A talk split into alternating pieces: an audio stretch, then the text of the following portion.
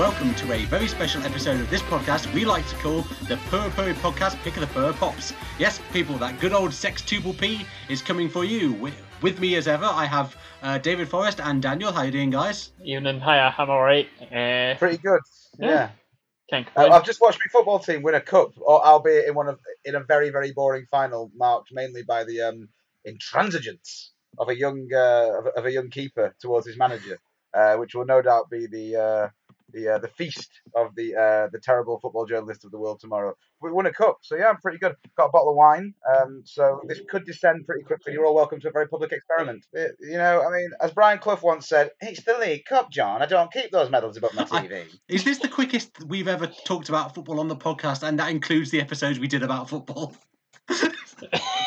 quite quite possibly yeah, Yeah. yeah yeah but it's we should let view it's a sunday and i've just watched the um what i used to call the league cup final which is uh, now called the carabao cup final at the auspices of someone that invented some energy drink in thailand Okay, so the uh, the conceit of this episode, if you will, is that w- when I say pick of the Purr Pops, God love saying that, um, I don't mean the best uh, entrance themes. What I mean is we are going to be covering, as promised at the end of the last episode, uh, CD singles released by beloved uh, Purr wrestlers.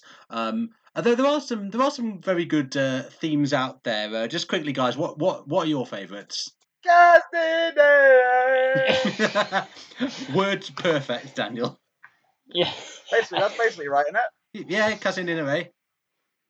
Yep, that's the one. Uh, I enjoy uh, Liger's team, obviously. Ah, yes. Uh, oh yeah um, and obviously Misawa's. That's always a good show. Well, I mean, considering that opens the episode, you would think like we were somewhat fond of it.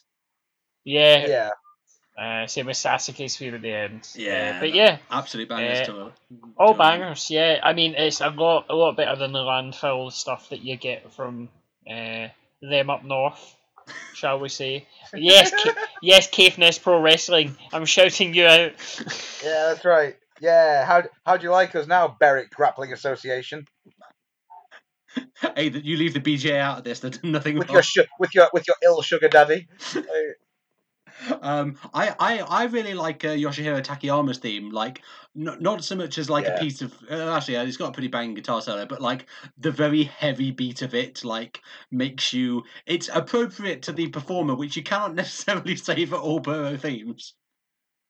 Like, Would you say, George, it's evocative, it's evocative of his gait? I think I think you would. I mean, my example of like, well, you've you've just said like a I think it is. Minoru Suzuki's theme, where basically he's just like, I like this song. I think I'll make it my entrance, and that was that was that's all the rationale that went into it. No, yeah, but it, now- it now just fits perfectly somehow through like accumulated folklore. Yeah, yeah. Like, uh, I mean, one of the most dispiriting wrestling experiences of my life was uh, seeing uh, a What Culture Pro Wrestling show. I mean, I could. I mean, you could just I stop could the stop sentence just there. but but uh, where they did Minoru Suzuki versus Joe Coffey, and I was the only Oh person my in god, my why? section. The only person in my section to sing along with the Kaze ni Nare, and it just, I mean, bear in mind these are the same people who, when they announced El Desperado would be coming with, like half the YouTube commenters thought it was Pentagon Junior. So like, this is the um, sort of moral maze you are up against. Am I right in thinking, and this is a, a, a- a big rewind to something from a previous show that uh, deep cut hardcore listeners will understand, but were you in the place that I once designated as the place that uh, pensioners from Manchester go to die? Altrincham, yeah, that was it. Yeah, were you in the ice rink? Because that's the only thing that's not. Silver Blades Ice Arena, yes, I was. Of course yes. you were. Of course you were. Heady day. Cold, cold like the grave they're bound for. Um, yeah, but I, I actually have a thing for quite a lot of the um, kind of really hyperactive, like anime influence, like uh, kind of like superhero-y kind of um, themes you often get in like Dragon Gate and stuff. Like uh, Oh yeah, I remember great. like Akira Tozawa had some like it was like a really bad like it sounded like a really bad like pop punk song by like some like Japanese pop punk band, but it kind of fitted his character because he was just this like big stupid like gurning like you know kind of thing. Yeah, actually, you know who, you know who I my, probably my favorite Pure Fusion, uh, Naomichi Marufuji. Oh, yeah. Here we go. Yeah. Uh, was it was it somebody in our group was like off their bin in a club and it came on yeah. and he's just like what I want to say it was Jackson, but like I mean, somebody probably was in a was. club. Let's be honest. Yeah, and like th- this came on the club, and he's just like, "This is the greatest moment of all Oh, time." there, yeah. there was a guy in um, I don't know who it was. This was like over a decade ago, but there was a guy in DDT who used to come out to "Don't Call Me White" by NoFX. I absolutely no idea why. Jesus. Absolute scenes. Um, Unexpected And, uh, that song, to be honest. Uh, yeah, yeah, yeah. Um, uh, Jumbo Tsuruta's theme, like he had a few, but there's one simply called Jay, which oh, has like.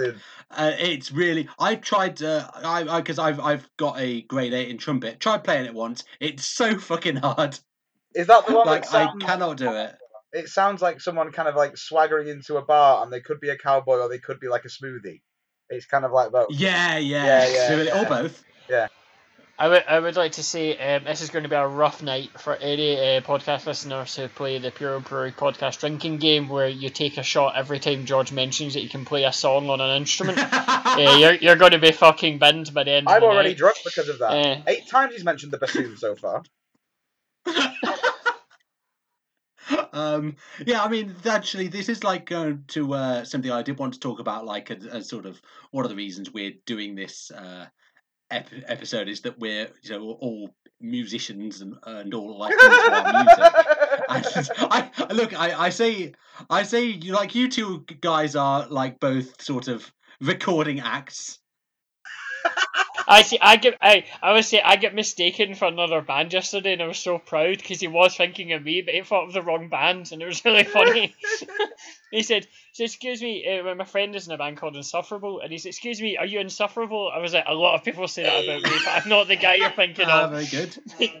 I was so happy. I was like, Sell that line to Radio Four. It." So no, just to be described as a musician is absolutely hilarious. Like I'm just like wondering if like, Yeah. people are gonna listen to my music you now and be like, guys, come on. To be fair, I'm the only person who doesn't have like music to hawk at the end of our episodes. Well, You're also the only person who can play an instrument on this and podcast. make of that what you will. Well, I, I didn't make that many recordings, sadly, in my time as uh, third trumpet in the Exeter University Symphony Orchestra. So, like, You're basically like the JWA. There's just no footage left of you. just a few tapes with incapacitants and that was it. Really, it didn't do much.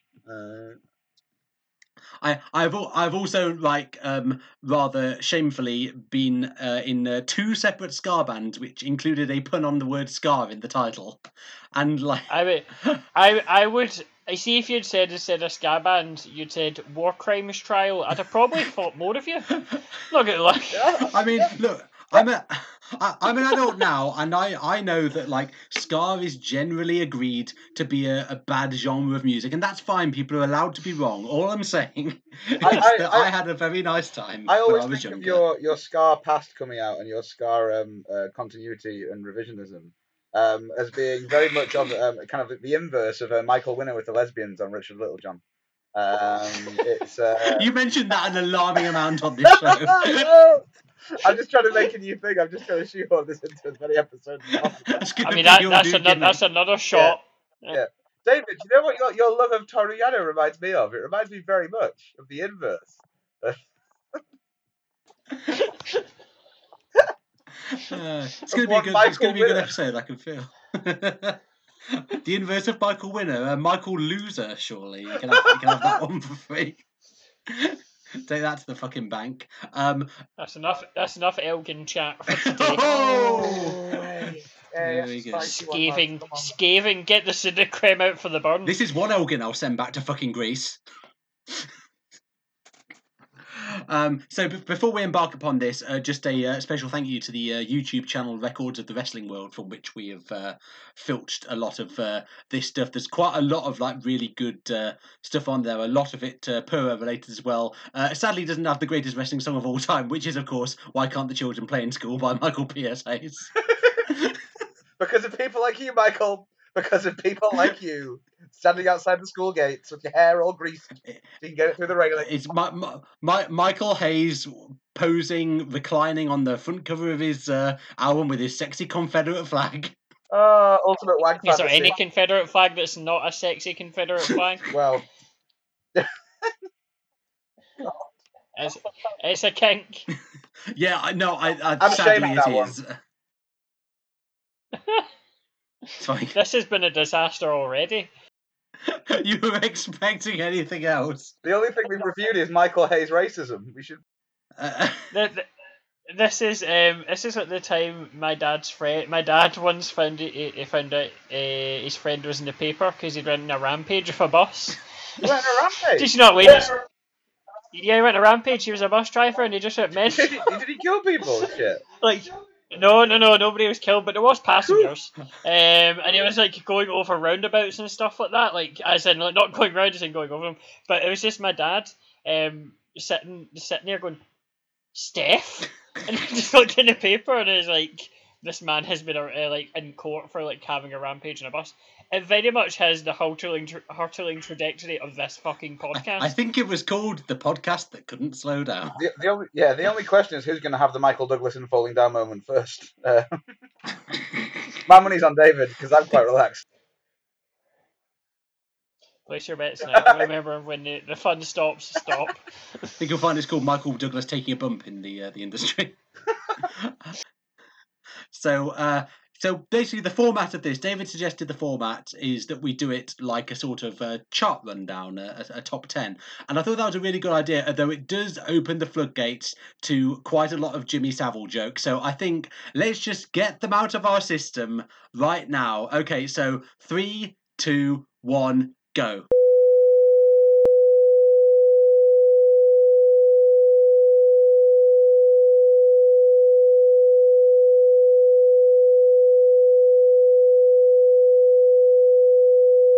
That was only the first octopus. Like the, the, the idea behind this is that um, I I was thinking about my Lord and Savior, um, our great our great leader um, Dale uh, Winton, who used to present Pick of the Pops on Radio Two every Saturday. I used to listen Oh, to yeah. it all the time. Um, absolute banger of a show. R.I.P. Dale, miss you. Um, but we thought we'd take the uh, we we'd take the um. Sorry, you just reminded me of a guy in Hell's Kitchen who does that every time he doesn't get eliminated this year. He's quite.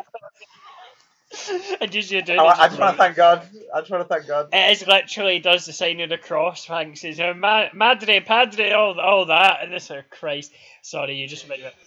But um, yeah, um, yeah, pick of the pops, just you know the top ten, and see what the top ten chart bangers um, are um, in Puro. Um, I'm sure this is going to open the floodgates as well to thousands and thousands of people going.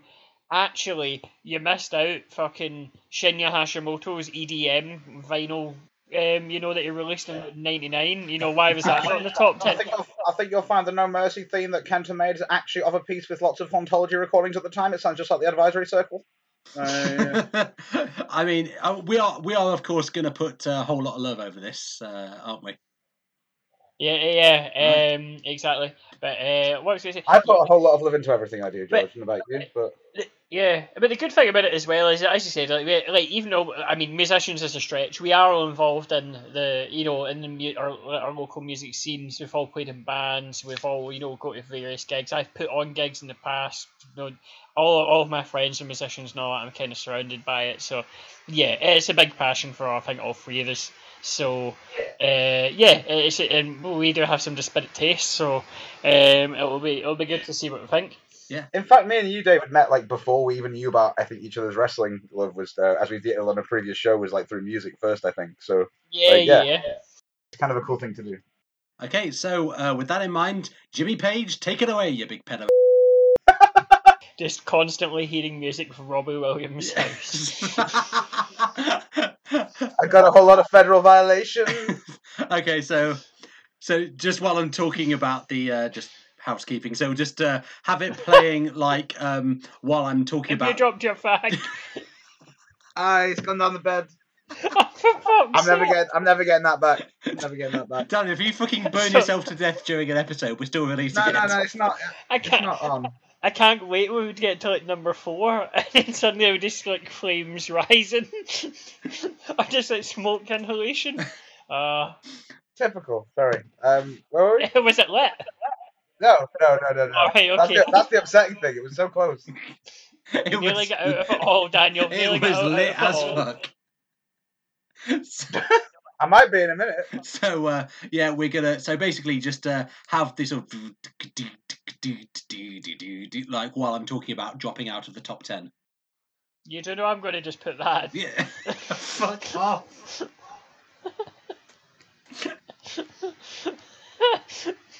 but yes, yes, so Okay, we'll, we'll do good, that. good, good, so, good, good. Okay. And dropping out of the top 10 this week, we have the sensational Intelligent Destroyer with his cover of the Christmas classic Rudolph the Red-Nosed Reindeer, the festive sales slump beginning to bite there. Also, every single track on the Hulk Hogan Ichiban album has been disqualified because it was uh, emerged that Hulk Hogan did not in fact do any of the work on these records. I know, big shocker. The All Japan supergroup, the three pillars of Mitsuharu Misawa, Kenta Kobashi, and Toshiaki Kawada, with Shake Shake falling all the way down to number 96. But that song's all about the uh, the uh, dance routine anyway, isn't it, fellas? And also Antonio Inoki's entrance theme, which I don't know the name of, but it has the exact same chord sequence as Fly Me to the Moon for reasons I cannot even begin to fathom. And now, It's Inoki Bom-Ba-Ye. Fucking hell, George. I mean, we are meant to be a Puro podcast, and you don't even know Antonio Inoki's fucking theme tune name. George. He's saying Nick Who off. is George? My name is Rex Haberdasher. Chart. Chart. Rex Haberdash will be consigned to the dustbin of history and annihilated by the official Labour Party machine.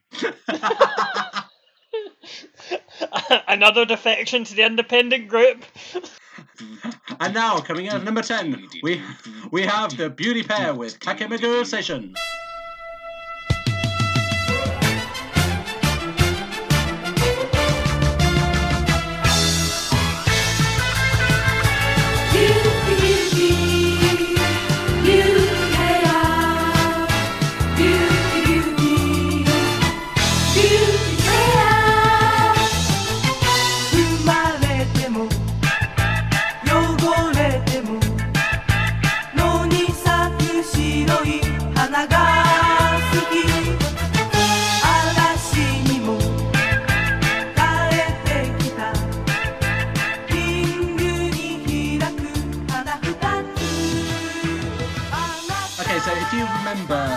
When we did episodes 11 and 12, we talked about AJW in the 80s, and part of what made uh, women's wrestling unique in Japan at the time was the fact that it, there was uh, certainly in the 70s, there's a bit more of a, uh variety show feel to it. You know, they were not just wrestlers, but they were also pop stars. The weekly show, which was an hour long, you'd have a song and then a wrestling match, and then another song and then a wrestling match and then another song. So the wrestling was kind of like the filling, and the songs were the bread. And uh, That's that's basically um, my ideal wrestling promotion. Well, has there been a wrestling musical? um, You'd think it's some sort of American shitty indie would have There's done a ton been of some like not I know- not one that I know massively well, but like I'm sure I know there's been Big things that have been done. I know Big Japan done Romeo and Juliet. I know it's not a musical, They- but it was kind of a. They, they did like multiple Shakespeare plays actually in Yeah. like a wrestling uh, form. I need to, I need to like find one of those shows out and see if I can ascertain like which play they're doing because it might not be immediately apparent.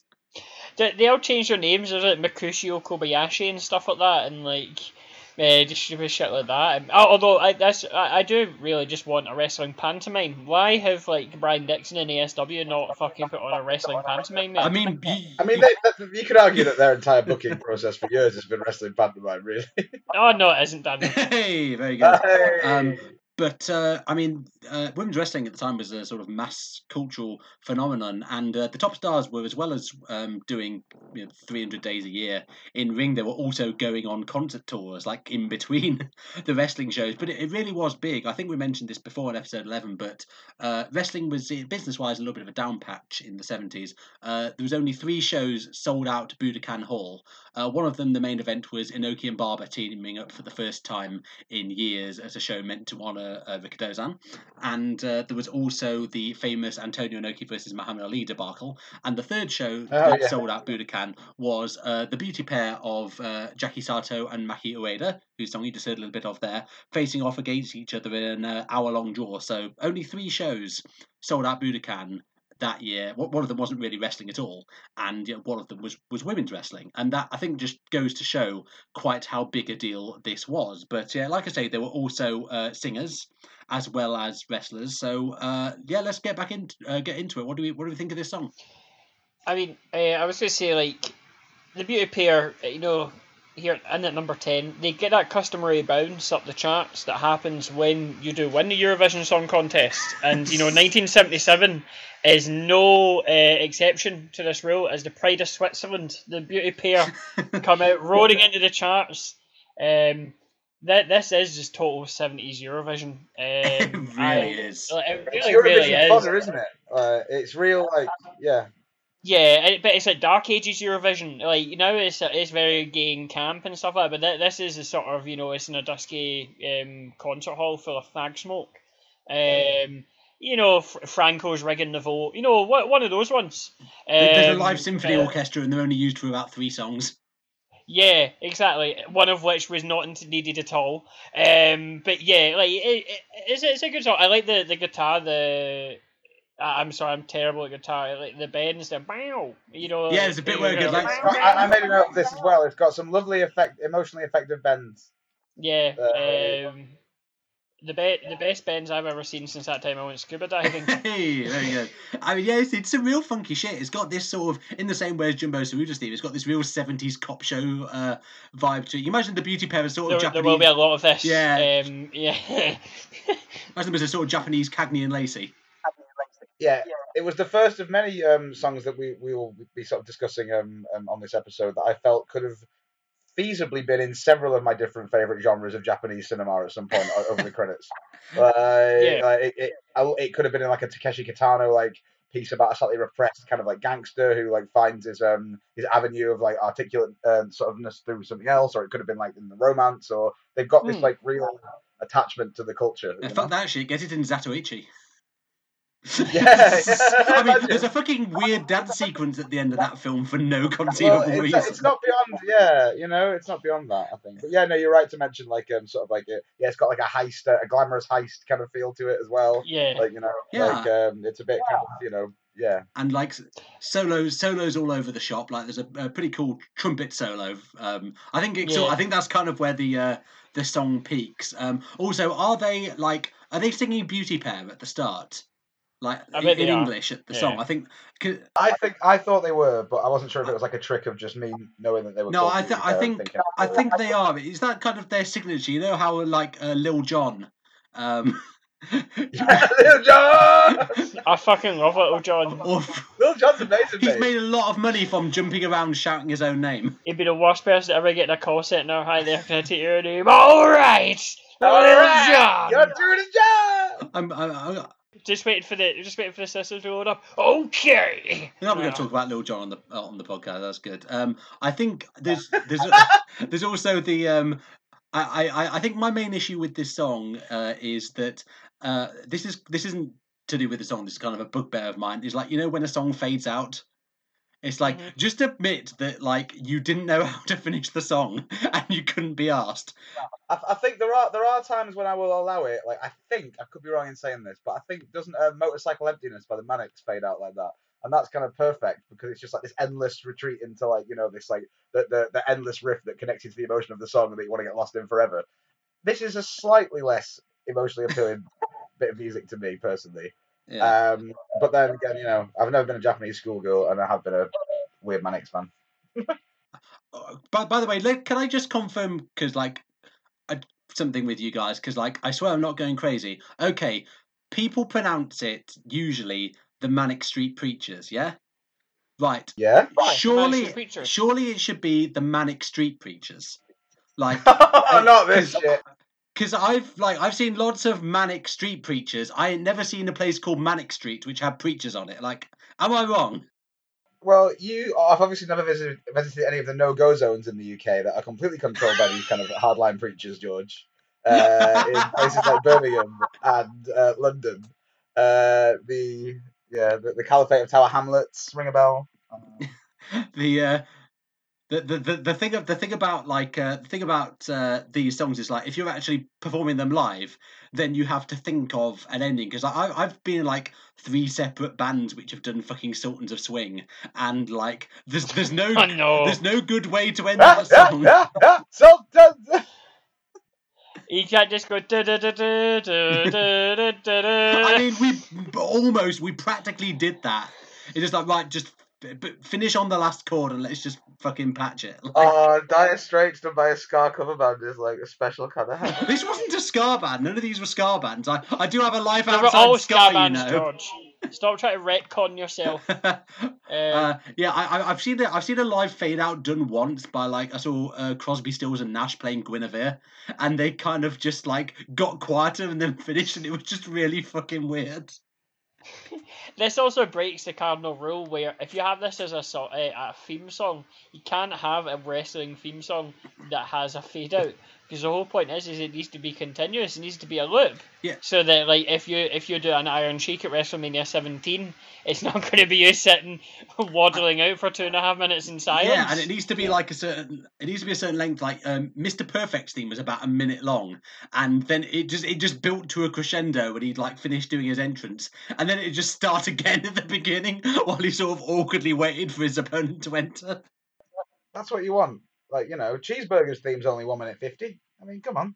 Uh, Like, Mr. Perfect, Shawn Stasiak. Um, so uh, Oh yeah, um, I wanted to introduce. Um, I found it a bit hard to tangibly put my my feelings about these songs like in order as to which one's are my favorite. I mean, we all know what our favorite is. You, if you've ever literally read our Twitter, you know what yeah, number one yeah, is. exactly. But, we don't need to say. Um, I thought, you know what, I need some sort of tangible scale, so I came up with the Finnish metal scale, right? oh yes. Now the idea behind this is um, I I am obviously a big metalhead. Um, I'm into my extreme metal and stuff like that. But I, I do like a bit of the cheese. Um, I'm not gonna lie. You, you know those those secret days where you, you sit and just listening to like German power metal bands for like four hours. I have them Um, and it's just like and then uh, yeah, and then it, that that's you satiate for six months. So that's me. I have that secret passion. Uh, yeah, exactly. It- It's exactly like that. Uh, but I thought how my my general basis on how good a song is. How good would it be if a Finnish speed slash power metal band covered it? So the absolute apex of this is "Runaway" by the Real McCoy, which I think would be an incredible cover by a Finnish metal band. Uh, listen to it and just visualize that on the stage at Vacuum. It'd be great. So I, I, I have a one to ten scale of how good this would be to be covered by like a cheesy Finnish metal band. Your Sonata Arcticas, your Tudasasses, all that.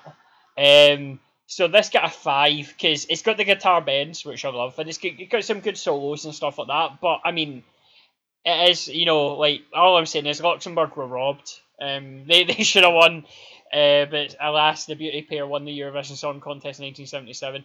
Uh, It's a it's a it's a start uh, it's a hard five. You know, it's down down the middle uh, to start with, but there will be varying contrasts of scales. But I thought we'll use that as a tangent. Okay, good no, that's that, that's good. I look I look forward to this. Um, I had a very less thought out idea, which was actually related to um the um the ratings. So obviously, um, as some of you may know who who listen to this podcast for quite a long time, I used to very briefly try to. I didn't really. Uh, it, it wasn't uh, feasible, but tried to make a living from writing about music. So in true tradition of being a wanker, kind of like a sub uh, Wire magazine, like a pretentious shithawk that wants to try and like you know make writing all about him and not the music. Um, I'm going to create a series of overblown, stupid micro-genre titles for each of these uh, these tracks. Um, this first one, I think I'm going to go for um, pseudo exploitation mall pop, um, which is um, a little bit related to um, kind of a mall core um, and uh, mall wave, which is uh, going around at the moment, which uh, is a kind of um, you know um, a, a, a, a pristinely utopian to the point of dystopian take on the alienation of man, as outlined by Marx. Yeah. Okay. Good. I love the stare. I love the, that you just turned and stared at the dishes. Funnily enough, I am fairly certain I read some of your work before I ever knew you because I was Sorry, I was buying the I was really influenced by loads of shite. Then it was embarrassing. I was I, I thought Duluth. Oh, so was I. Oh, why have you not? Why have you not given this Monacan fucking black metal band one star? Like they're clearly five stars, even though all the stuff was recorded in fucking Windows Movie Maker. um, uh, but yeah, like oh, I am fairly certain because I used to I used to go to Avalanche and I buy like Rock and Rolla and all that and all those sort of magazines. So yeah, I'm pretty sure I read some of your stuff and just never knew. it. Who is this prick? Yeah, yeah. He's getting sent every single Spectrum Spools release ever. I'm sure he must like music other than synth. So coming in at number nine, that favourite son of the Grand Ole Opry, it's Jumbo Tsuruta with "Don't Say Goodbye."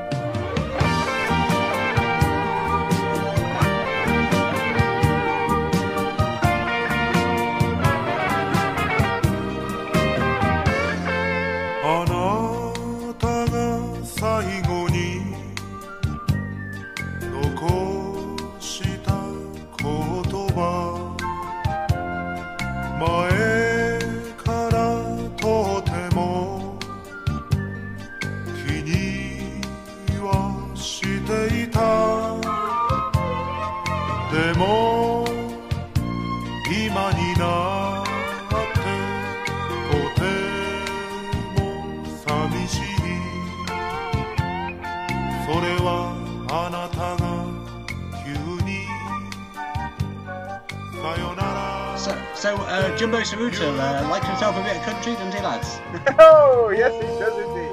Uh, This, this is not the kind of song you would imagine uh, a man called Jumbo would uh, record. Um, clearly influenced by fellow All Japan wrestler Terry Funk in his love of, coun- of country music. but partially trained by Dory Funk Jr. Am I not wrong? At one point, um, when he was Yeah, yeah. seasoned in America. So is that not the link there? Maybe I could be wrong. Maybe. Yeah, it might be. I mean, this was like Ju- Jumbo was like clearly like into his music because he used to do. The, I've seen pictures. Of, actually, if you don't follow uh, Yuji Tsuruta, his son on Twitter, Oh, it's great. like uh, w- well worth a well worth a follow because he's uh, got lots of. Well, I I, I messaged Yuji Tsuruta about this uh, to get his take on this. Uh, we didn't reply, but uh, Unblock us, Kenny Omega, you coward. Yeah, uh, but I was like, you know what? uh, We we all uh, Yuji Tsuruta is great. Although I felt bad because I was like, if you if your father had passed away, right, and then somebody like ten years down the line going, oh, here's here's a, a track of your father soulfully singing, you know, like don't say goodbye. You'd probably well up, and I'm like, I, I've probably Yeah, put in that, that emotional state. So fair play, didn't reply, Yeah. but you know, afterwards I was like, I probably should have done this, but you know, I mean, yeah, he, but- he he used to do like uh, Jumbo used to do like acoustic set to bars, just him and his guitar. So like this is clear, clearly like a passion project for him, something he really uh, liked doing. Um, I I like this song because um, it doesn't pretend to be anything it's not. It's it's a bit like you know you've got the harmonized guitars at the start. You know we're in the country, baby. Um, it's like those uh, Eagles songs. The Eagles they've got about seventeen guitarists, and none of none of them are allowed to play a, a melody without a guy doing the same thing a third above or below or both. Oh, the Eagles. Why? Why? Um, and there's flutes in it, which is nice. Um, Yeah. Well, um, I, I, I always have a good bit of foot. Actually, I meant to tell you. Uh, remember, I, I, I went to um, I went to a prog gig last night. Oh, um, at West of Scotland Cricket it on Club, ice? The site of the first. It was on ice. Sadly, not no. But um, it was held at the the site of the first ever international football match. So it was a great piece of trivia. Uh, but it was good fun. But the the, the band I went to see. Uh, the drummer looked exactly like Chris Hero. Um, and the singer was playing the flute, and they had someone playing a trom- uh, trombone. Um, and then I got a lift with uh, the drummer, uh, the taxi, uh, in a taxi with him because, and I quote, he uh, Steve Davis had given him a plus one for his DJ set at the Blue Arrow, uh, so he needed to be there by for twenty to one because Steve Davis would be upset. Is in the snooker and the player? guy from Gong. Yes, actually, that's a snooker player. Fucking yes.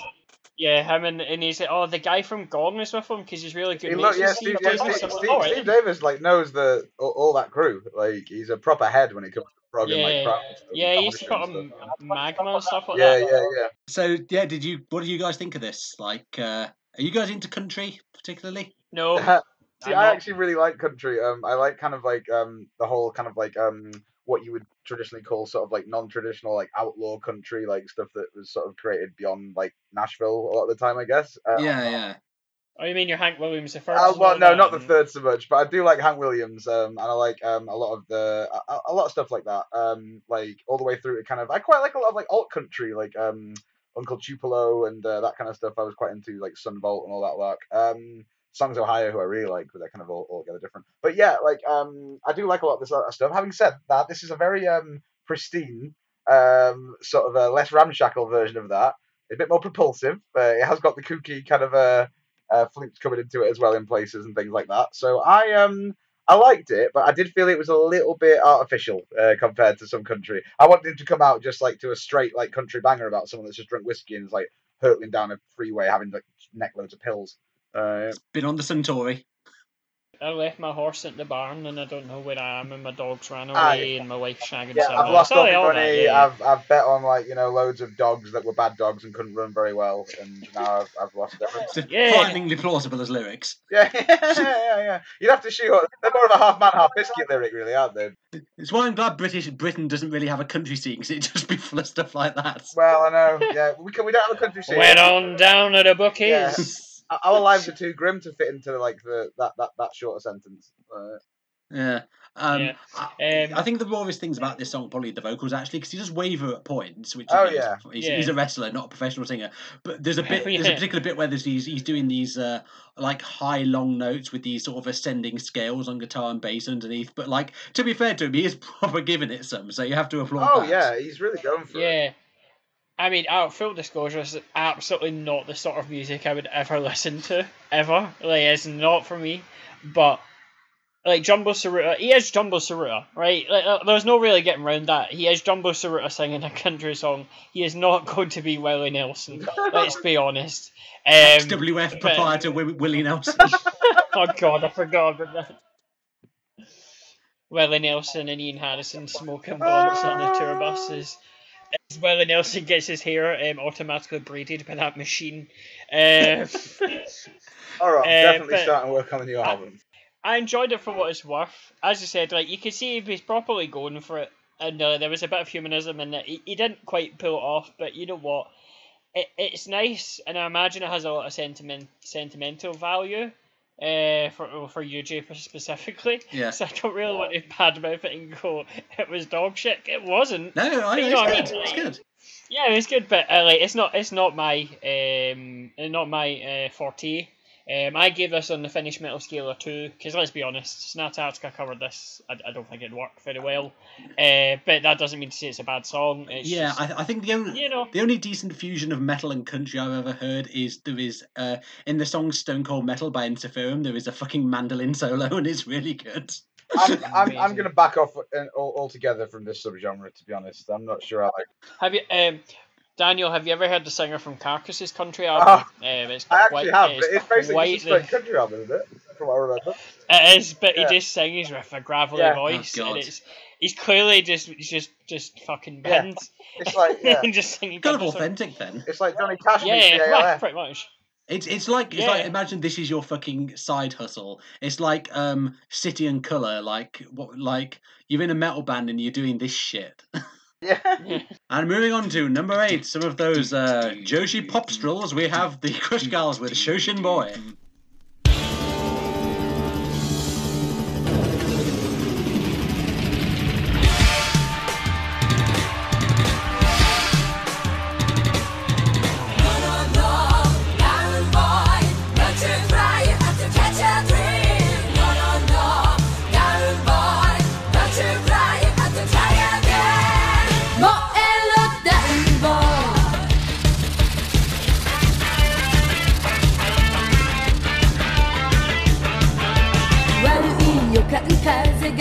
が運ぶ嵐の夜更けずぶ濡れのあいつが窓をノックするすぐに惚れていつも売られない日事ばかりしょうがないねなんてタオルを手渡すここは Yes, mate.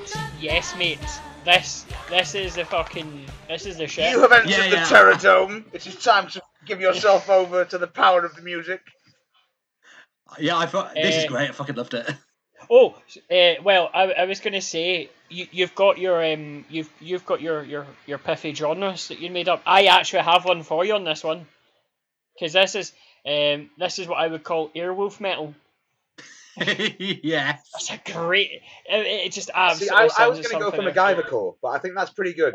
MacGyver Yeah, yeah, core. yeah, yeah, Airwolf I metal. think that's close enough. it's like I, I, I, like I always had the idea that um, if I if I ever had to enter Eurovision, I would do it as like um, I would invent a new genre called laser metal, Right. and it would just be like painkiller, but all the lyrics would be about lasers. Right. You know, like uh, Judas Priest painkiller. like yeah, it just be yeah. Oh, lasers as in like you know like oh yeah, like Jean Michel. Jarre. Yeah. Yeah, yeah, yeah. Just be like a total like Jean Michel Jarre playing like Judas Priest. That, that and that's laser metal. That is very. Uh, I feel fair. this. Yeah. Yeah, and this this this is kind of this is Airwolf metal. This is another unplowed furrow. That's what I'm looking for. Th- This song is like this is very 80s. Like uh, Oof. Oh yeah, it, it- it's very 80s. in There's, there's about four guitars going, but then the solo's played on a keytar. And there's also something in the background I can only describe as synth xylophone. it's absolute helicopter control Oh, scenes. I mean- A- absolutely. It's more 80s than your dad doing the football pools in front of Baywatch. That's it's you know. now that would be 90s in fairness. That would be 90s, but uh, the football pools bit is definitely accurate. Right. Yeah, I mean, Yeah, there's also a bit uh, of uh, 60s in there with the sort of surf music uh, Yeah, type bit is, at the that's a good start, which is completely incongruous with the rest of the song. yeah, but that is a bit odd. it. It's a bit like surf punk of the uh, mid 2000s. Yeah, yeah. Even even the um, the cover of the record is so 80s. All these angular fonts and stuff like that, and like you know big bright blues and reds and yellows and stuff like that. It's honestly it's peak 80s. It's so good. I think it kind of fits with the whole Crush Gals aesthetic as well. It Because, like, feel like I, I might like capitalism. yeah, basically. Oh yeah, if this is capitalism all the time, I'd Yeah, love yeah, it. yeah. Yeah, I mean, like- makes it look pretty swell. and fucking yeah, Chigusa Nagayo like uh, you know giving people German suplexes for the uh, the the uh, public's bread and circuses, you know, uh, I mean, uh, that that sort of stuff. that's what we fought for. I mean, Ch- Chigusa Nagayo actually, uh, she's got a uh, she's got a uh, promotion now called Marvelous, and they did a show last year. that's sorry, it's so which- funny. they they did a show which was just the roster doing karaoke. Brilliant. there were no matches at all. It listed at number two, four, and six in my match of the year list. In between Toru Yano matches. Yes. And yeah, so uh, again, like clearly like that. So it still pulls out some of the uh, some of the old songs uh, from time to time. Uh, speaking, and she's uh, known for training uh, people as well. It actually this brings me to something else in the song because there's sort of these shout backing vocals in the choruses, which I like to imagine are performed by about a dozen dojo trainees. Yeah. At, at the point of a gun. You've been there, Yes. Or at least a drop kick from Meiko Satomura. oh God! You're taking the Oh. piss! oh. You trainees are Uh, little slugs. Oh, it's alright. Um, Uh, yeah, if you don't know what we're talking about, watch Gaea Girls and then sort of go fetal in the shower as you cry yourself to sleep. yeah, yeah, yeah. No one has ever came out of Gaea Girls and fu- you know what? I'm quite happy with my life. Like, yeah. yeah, every, everyone's always just been like really bleak after us. So, yeah, I mean, I would say we'd review it, but I mean, I don't really like go for the horror. Right again, we're reviewing it one day. I'm going to make us go through the horror thing. It's it's it's the point where like as when I met Meiko Satomura, which I have done on a few occasions, I was like All right. just all very right. very taken aback by how nice she was. Oh, friend. Oh, look at me. I'm Oh, I can play tenors for him in the bass. Oh, it's the guitar, you cunt. Satomura. I'm sorry. I just chastised you for bragging about playing a song on an instrument, and your reply was, "No, I can play it in the guitar." I saw Karl Marx's grave before it was vandalized, so oh god. Um. So Dave, David, what uh, what number out of ten have you given this for the Finnish metal cover score? I mean, I'm not gonna lie. It starts with a one, and it ends with a zero. Absolute Phil Buna, 180, 10 out of 10. If fucking Sonata Arctica or like Stratovarius or something made this, it would be fucking dynamite. Absolutely dynamite. 10 out of 10. Um, fit, it, yeah, eh, like the full fists in the air. Absolute banger. yeah, I would say a stomp, uh-huh. stomping, stomping feel good pumper. That's what I'd call it. A stomping feel good pumper.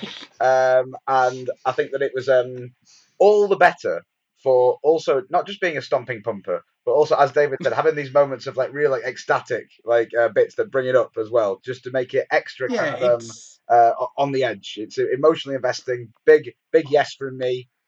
Big yes from me, Jeremy. That's ten. I think I would listen to this song to like pump myself up for the gym if I ever went. Genuinely, I was literally just about to say that's the kind of thing that I would put on my gym playlist. That's like got the embarrassing stuff on it, like the Rocky theme and shit.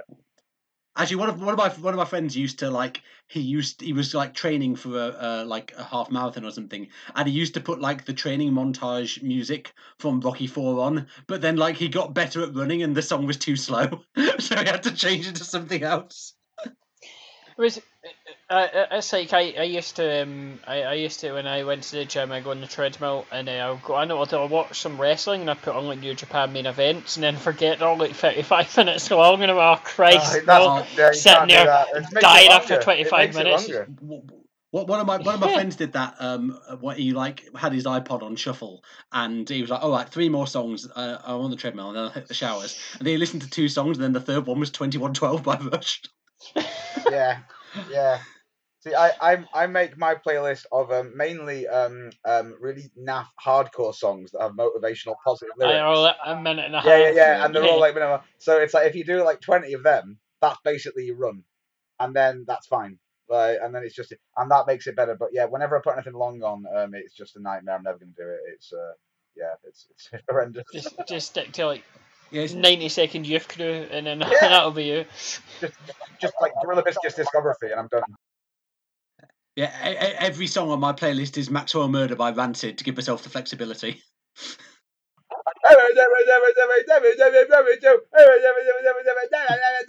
That one. Yes, uh, probably.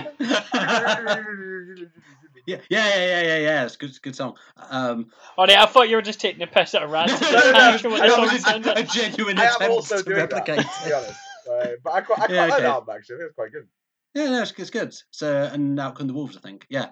Um, okay. Uh, moving on. At number seven, we have the uh, the wild thing himself, Atsushi Onita with X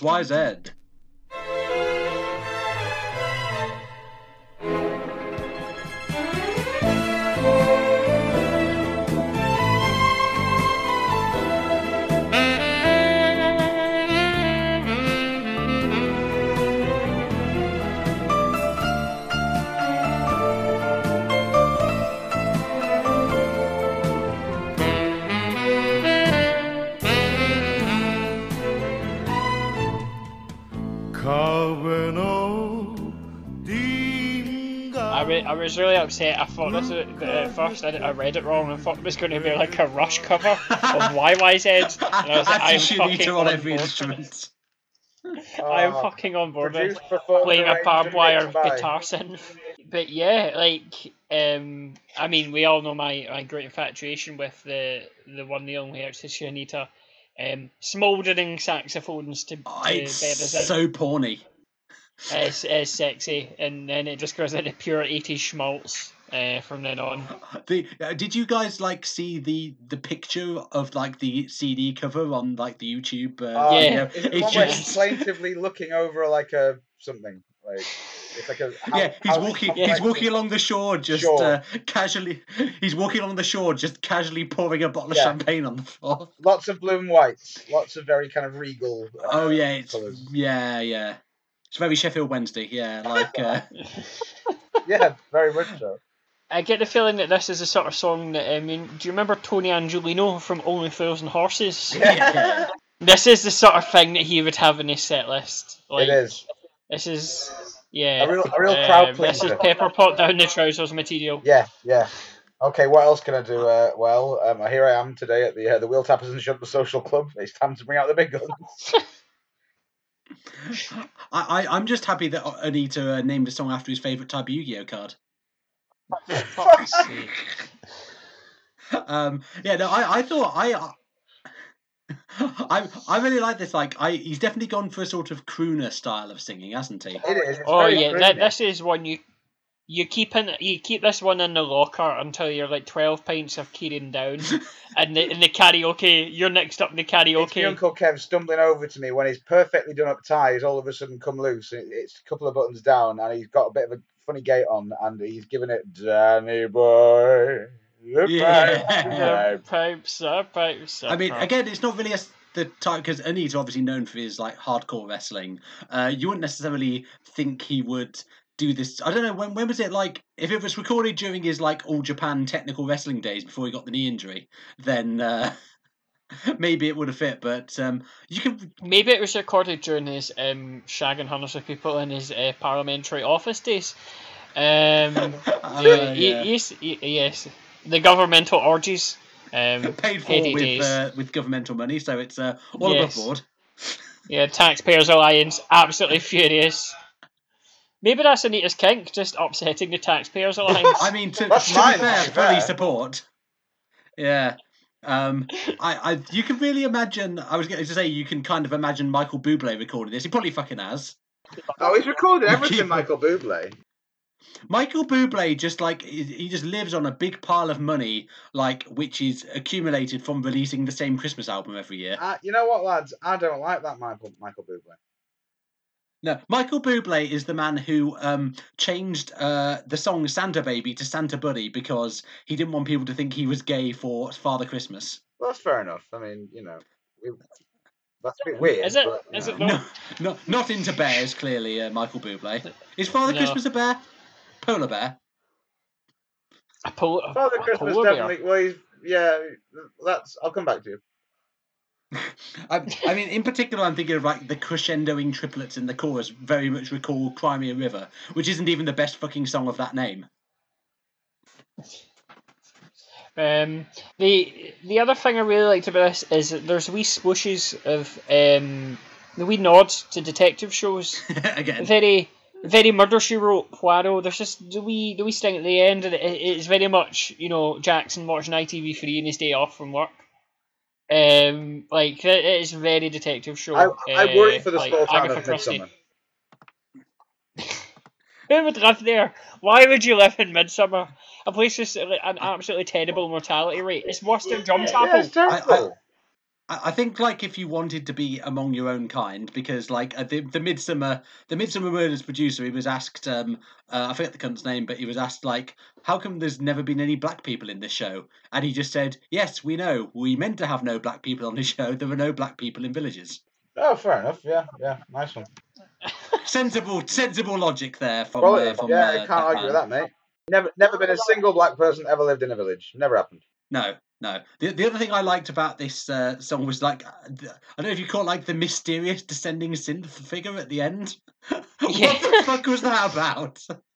Was it meant to leave you with this sense of unease after finishing listening? I, It I, I did feel like that. I felt like I was left with a sense of, uh, of unease. Um, but you know, I think it, it adds to the mystery, doesn't it? You know, but it's yeah, it was a bit uneasy. Yeah, it was like um, Da- David. What would uh, what would uh, Sonata Arctica or the Rasmus make of this? The Rasmus, fuck. uh, this, th- this got a this got a four out of ten. It's a good song, but I mean, like, it it, it, it just wouldn't work like as like um, a finished metal song, sadly. But it was it was a good song. I enjoyed it. It's just I don't think it has coverability. You know what I mean? No, no, true, Uh, true, true. Um, Needs a bit more pep and jive. Yeah, my, Daniel- my, my Yeah. micro genre was um the um the most satisfying of thing rules. Yeah, It's no, really a that- genre that's so much actually- as a description. The most satisfying of the mo- yeah, um, thing rule core. Well, I, actually, I can see that on your like your fucking genres on your iPod. Like the most satisfying of thing rules. I thought you were going to call this compromising situations. Core. Oh no, no, no, don't don't get me started. My- you know, what you a- know, what the, the the last from that Shannon Tweed, she married none other than Gene Simmons. You know that. one of my friend, one of my friends had uh, when we were at school. He had like on his iPod genres. He set it up as like rock, indie, metal, pop, and one of them was music that contains a rap by John Barnes. and it was just World in Motion. Didn't even have the Anfield rap. Didn't even have it. Or was it the Independent Groups Manifesto? Who knows? You know what else had a rap from John Barnes in it? Our number six. Oh. yes, coming in at number six, we have uh, Satoru Sayama Tiger Mask tribute to the king himself, the late great Elvis Presley. Can't help falling in love with you. Featuring John Barnes.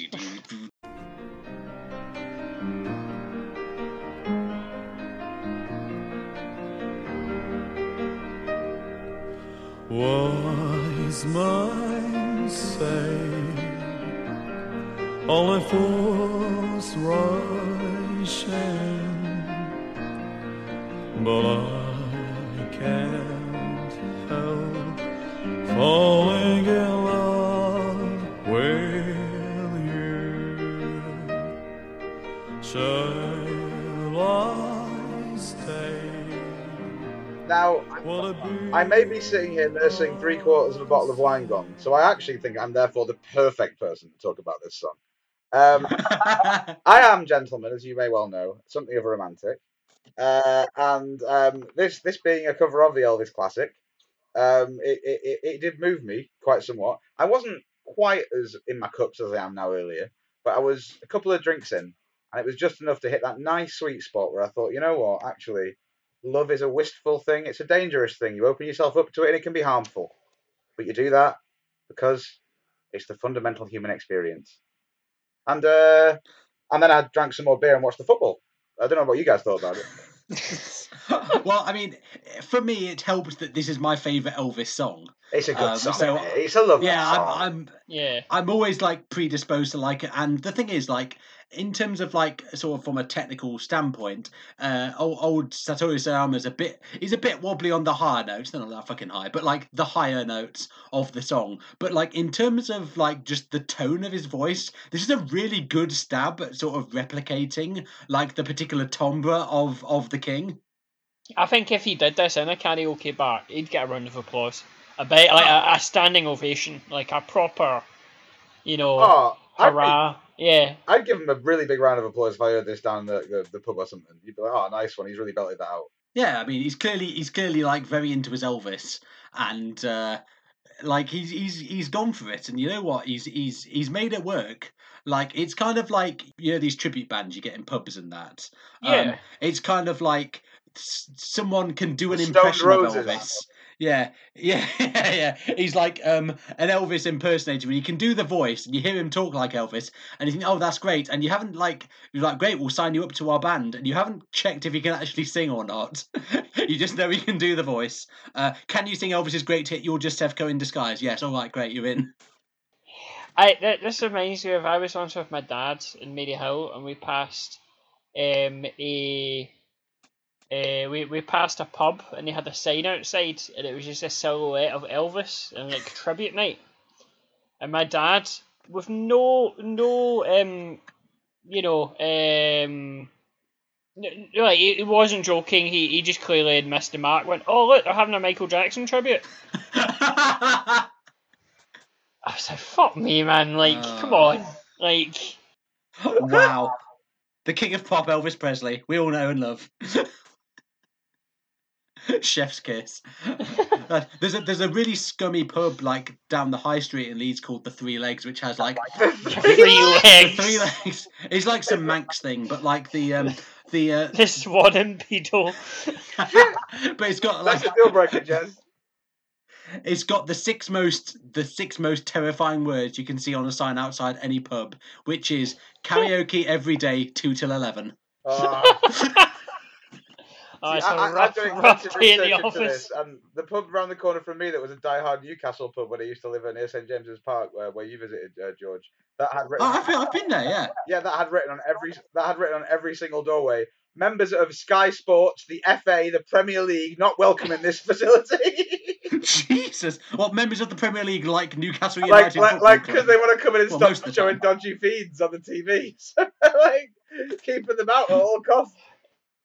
Was it was it the strawberry by any chance? No, no, it's further down the road. It's called the Black Bull. It's more racist than the strawberry. Ah, I, I've been to Um, so many like I've done gigs in so many pubs where like they're they're showing three p.m. Saturday kickoffs and they definitely shouldn't be, and it's I've- on like some like Qatari TV channel with fucking Richard Keys uh, at the helm.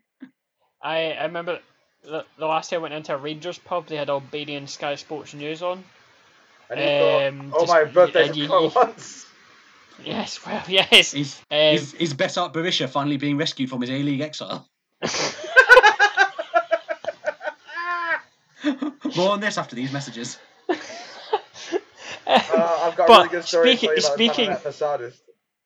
Speaking of staunch loyalism, um, I, I I remember my favourite karaoke night memory of all time is I once went to um, a pub, uh, a notoriously um, shitty pub in Bellshill called Charlie's. Uh, they had a fancy bit called Chaplin's next door, and they had a karaoke sake. night where I saw, and I shit you not, a deaf man sing Penny Arcade. I mean, fair play. I mean, it was as glorious as you could expect. Like you, you could imagine in your head, it was incredible. I mean, it wasn't any good. He's deaf, of course it wasn't. But Fair play You to know- him fucking doing it. Like, well, yeah, exactly. Fair play, but yeah, it was it was it was quite the sight Have- and, have you- and the sounds. have you guys? Uh, speaking of tribute band, have you ever have you guys uh, ever heard of a band called Elvana? Yes, they're playing in Glasgow next week. Brilliant. They're, Is they're it a basically they're, tribute band. It's a Nirvana tribute band, but the lead singer is an Elvis impersonator and sings all the songs in the style of Oh no, I've seen this. Yeah, yeah, yeah, yeah, yeah. it's Shit. amazing.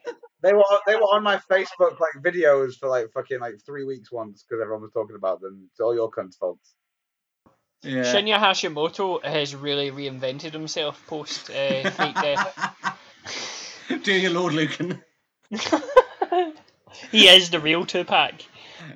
So, uh, so ver- verdict, uh, verdict on this uh, song, decent fist at Elvis, as it were. David, um, what would a Finnish metal cover of "Can't Help Falling in Love with You" by the King Elvis Presley sound like? Uh, uh, oh, oh God! I mean, I, I, I I'm- gonna be, I'm, I'm gonna be harsh here. I'm gonna turn into like those Kerrang uh, reviewers in like 2002 who sent out fatwas against like the insane clown posse and stuff like that. It's I funny give to this mention a a zero. because I've got some a reference to an author later on that's going to coincide with that. Um, is, is, this Uh, one, is this on Kerrang would give them the old KKK rating that they? the, Uh, the old, the old used KKK do. rating is problematic. Yeah, every Skrewdriver album always KKK. Um, three out of five, not bad.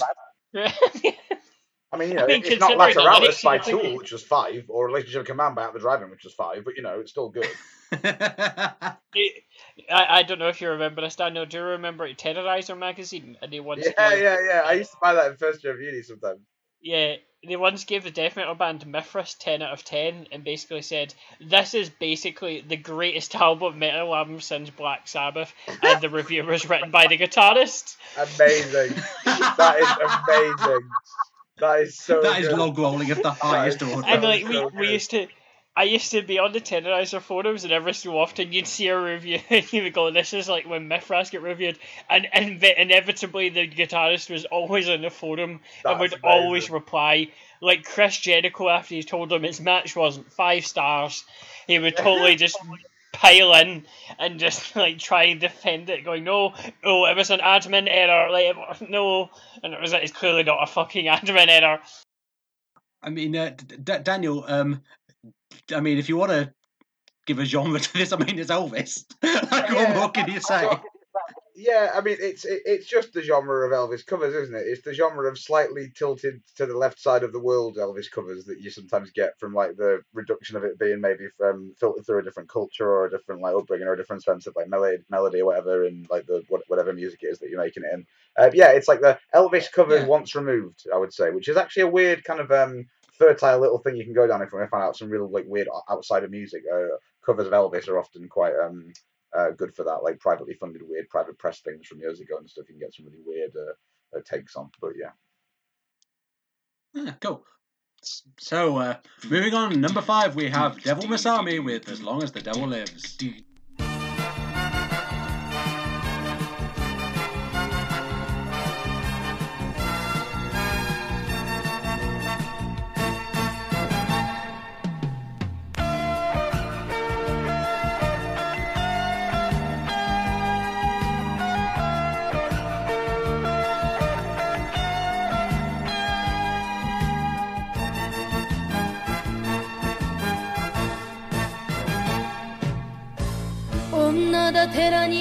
悪さの限りひどいやつだと Um, yeah, so uh, Devil Masami, who we covered back in uh, episode 12, um, more of a.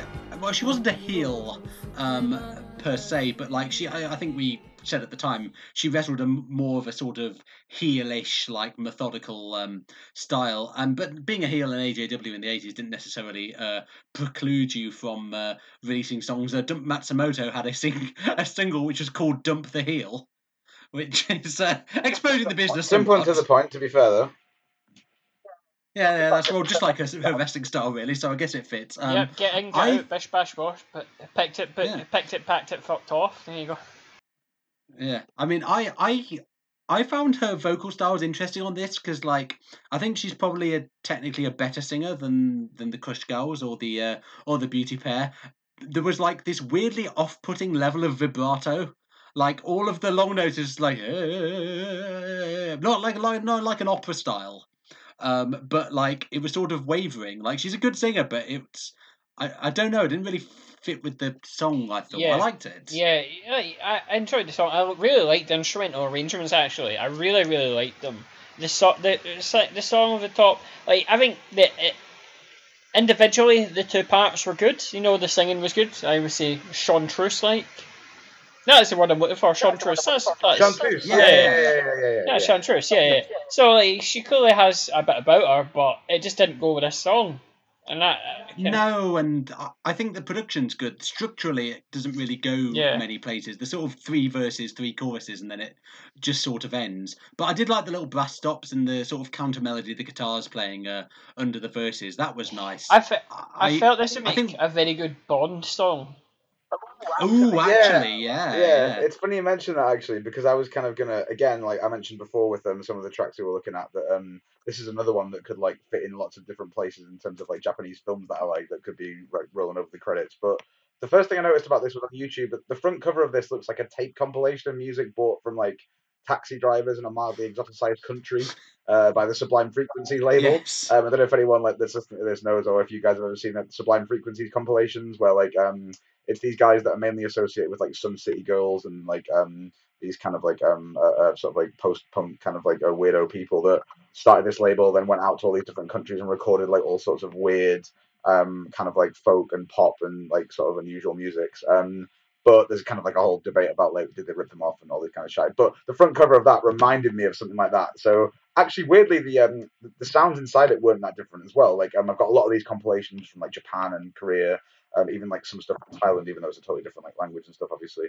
um, from that label. And they kind of like have these like formerly austere love songs and torch songs and like soundtrack stuff. And this sounds like it could like, as I said, like run down the credits and a kind of like strong genre piece from a Japanese studio in the seventies. But it's like not even from that time, so I don't really know what that says about it. But I- that was my thoughts. On I it. I get the feel this is a real crate digging record. For sure, yeah, it definitely sounded like that to me. Yeah. You, you know, people who like pure raid like record shops around the world and they'll go to like the Sudan or something and like just buy hundreds and hundreds of like landfill pop singles just to see what what it sort of was like. Um, yeah, I, I definitely feel like you, you you would definitely listen to like some sort of podcast or something with somebody like doing all their their good crate digs and stuff like that, and it would something like this would be on there, and you say, "Oh, I found it in a market in Khartoum," and it's like, yeah, uh, but no, I, I enjoyed it, but like, you know, uh, on, on the Finnish metal scale, actually, um, I give us a three. So, yeah, Have, have you? I mean, talking about Bond song. Have you seen what the new Bond film is fucking called? uh, is it? Yeah, yeah, I- I've seen what it's called. It, look- I it hate sounds James bollocks. Bond. Yeah, I, I know that Daniel is an avowed uh, hater of James Bond. Well, so am I. It's called Shatterhand. the uh, Big Bubba Big Bubba Rogers story. Which also the Shatterhand. it is Shatterhand. Shatterhand, um, which is very similar to the nickname we give uh, Thistle goalkeeper Cammy Bell, as we now call him Poppadom Hands. Uh, so just made me think of that. Um, Shatterhand sounds like a fucking Rob Liefeld character. no, but pop, love you, Poppadom Hands. Like, nice bit of chutney. Yeah, Lovely. uh, but Um, oh, carry on. Yeah, D- Daniel, do you have a do you have a genre for this? I, I know Bond core is, but actually that sounds like uh, something I very. would say s- I I would say like Spy Wave or something like that. Yeah, like Spyware. um, un- undercover imperialist pig doggery core wave. Yeah, okay, that sounds good. I probably wouldn't have it on my uh, on my iPod No, but shuffle, you, you, but you uh, got to commit to these things. This is like Marie Kondo. Come on, George. This is important for you now. This is a moment of reflection. this song does not spark joy, Daniel. Not for now, it doesn't. But you know, tough love is is, is tough. That, that- who could argue? We, we should say, I mean, there's several people um, who listen to this podcast who've never heard music. Um, so, you know, this is going to be a big thing for them, understanding, like, sounds and, like, you know, the fact you can make it into songs. Because, I mean, we just have a whole bunch of nerds who watch fucking, you know, Josie Jim grappling um, all day. They've never actually seen any music. So, you know, that's great I education. mean, for them. stop watching the latest Guts World show and just listen to some music now again.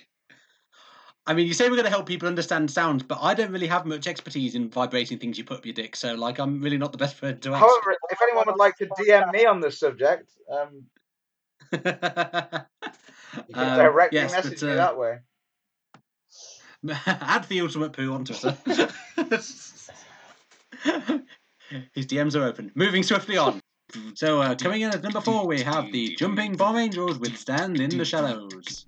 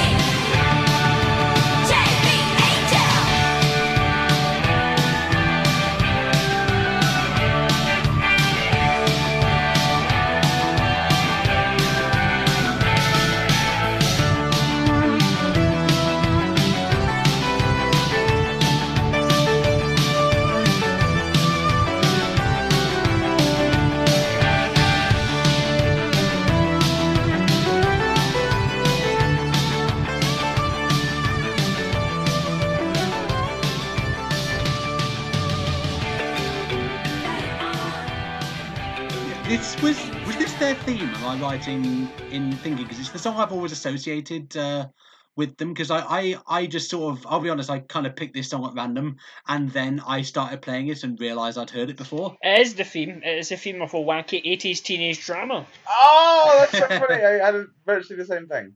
I said this sounds like every kids' TV theme for a show you thought you were the only one who grew up watching because it was like on before like seven o'clock in the morning on some like day where you wake up really early. And it's like before you got into Yeah. like, Dragon and Gear and Cans or Salman Rushdie or Magic the Gathering and the Provisional Irish Yeah. And- So might might apply to some members of the podcast more than others. Sort of Y- Yeah, I mean, I love Salman Rushdie. yeah, it's got a lovely little xylophone or panpipes bit, which is very uh, sort of What's with all the fucking synth xylophones in these songs? yeah, it's very fourth world Jon Hassell. I feel like David Toop could write an interesting but invariably dry monograph about it.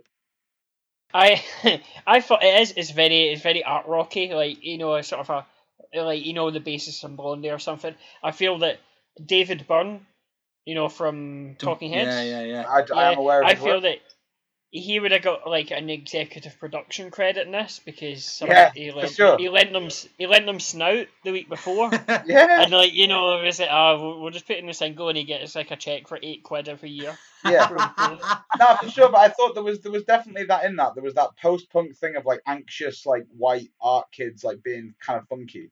Like, uh, yeah, it's kind of new wave, wasn't it? Yeah. you know, it reminded me of those kind of records. Obviously, it's from a different, uh, different sort of place and uh, addressing different things. But like, it reminded me of that similar sound, like you know, like that kind of yeah. So I, I quite, I quite enjoyed that reference. You can imagine um, uh, Fred Schneider out of the uh, B-52s just going, jumping!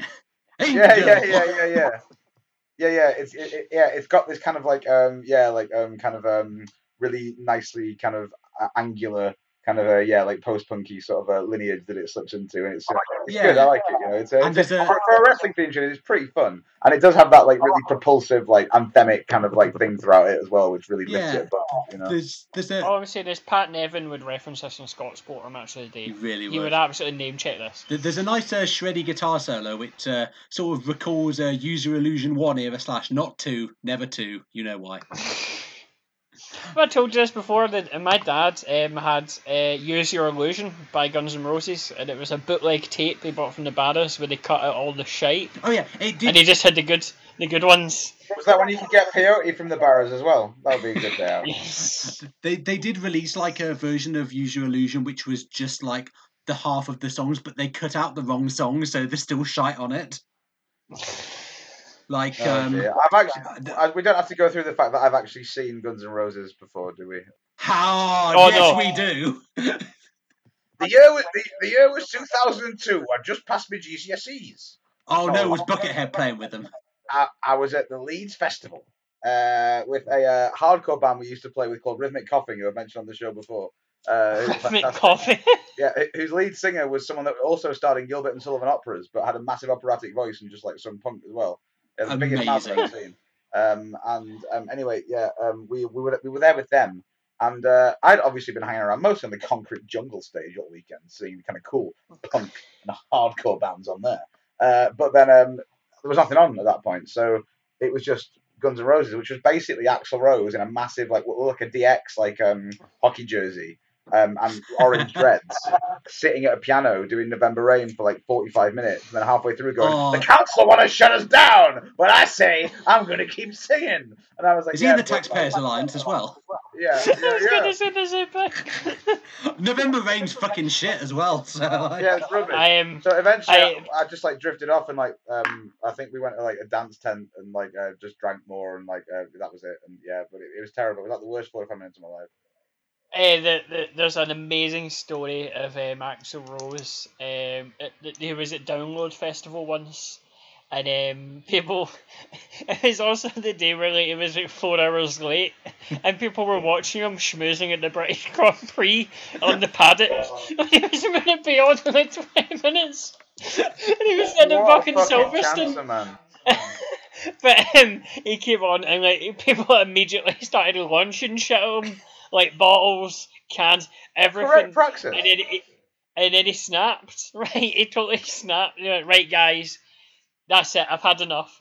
If anyone throws one more thing at me, I am leaving the stage and the show is over. And someone immediately launched a fucking massive cannon, dinked him right in the head, and tried, "Fuck off, then you I, fat." I thought you were gonna say like, right, if any, if any, if one of you throws one more fucking can, I'm playing my world, all right?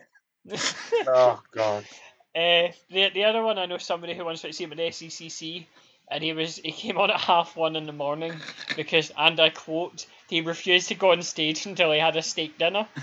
Um, so, Like, i- isn't that why Jeremy Clarkson punched that person? Yes, that is why. it was a ham sandwich. It wasn't anything as good as a steak dinner. Gammon sandwich. He literally punched him over gammon.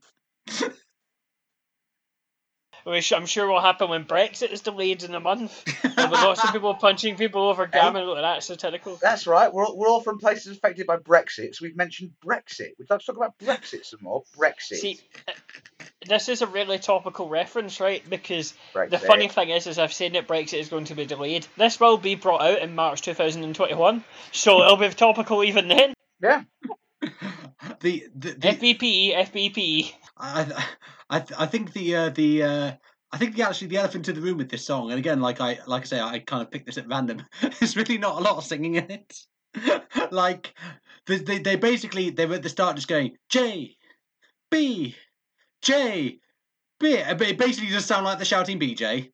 Like I need to get that That- out of the way that's now. one way to look at it, George. I mean, They're you know. actually called um, JBL creditors, and then Fuck they off, moved on mate. to be Consultio slash Consultius. They've got a printer and it might be plugged in. Why? Well, I'm never changing from Vista. It's just like a good fitting pair of jeans at this I point. mean, this, this is basically this is basically instrumental song. It's like going back to the ska, like we used to do um, uh, One Step Beyond and Nightboat to Cairo by Madness. But but I, I played trumpet, and there's no trumpet in that. It's just like they're basically just sax solos, both those songs. So basically, you just have to dance, and that was fine when you're like fucking 15, 16. But like when we did a reunion gig and I was 25, like dancing for like skanking for four minutes straight, just fucking take it out of you. I was like. I was like fucking Hulk Hogan at SummerSlam 2005. Not Hello, fellow kid. Yeah, it was just yeah. I mean, it wasn't just kids. Like I was just happened to be the baby of the band. Um, but yeah, fucking hell. Um, I like I like the song a lot. It's uh, it's uh, it's good fun. It's uh, it's a real pick me up. It's a tonic. It is. It's a Yeah. yeah. yeah. Um, I, I, I did like this. I get this this this get quite high in the Finnish metal scale. Yeah, I can see that eight. actually. Yeah. yeah, this getting an eight. So you know it's up there. you you can kind of hear the riff like jumping. Yeah, Yeah, you can like. Uh, Yeah, you could definitely you could definitely get a good beat out of that. Daniel, do you have a, a pithy um comment of uh, from Rocker Roller Sucker 2004 you want to chime in with? Uh, yeah, cunt that keeps you up all night at a party unnecessarily when you're 18 talking about Ennio Morricone call. yeah, fair enough. So moving on to uh, number three, we have Terry Funk with "We Hate School."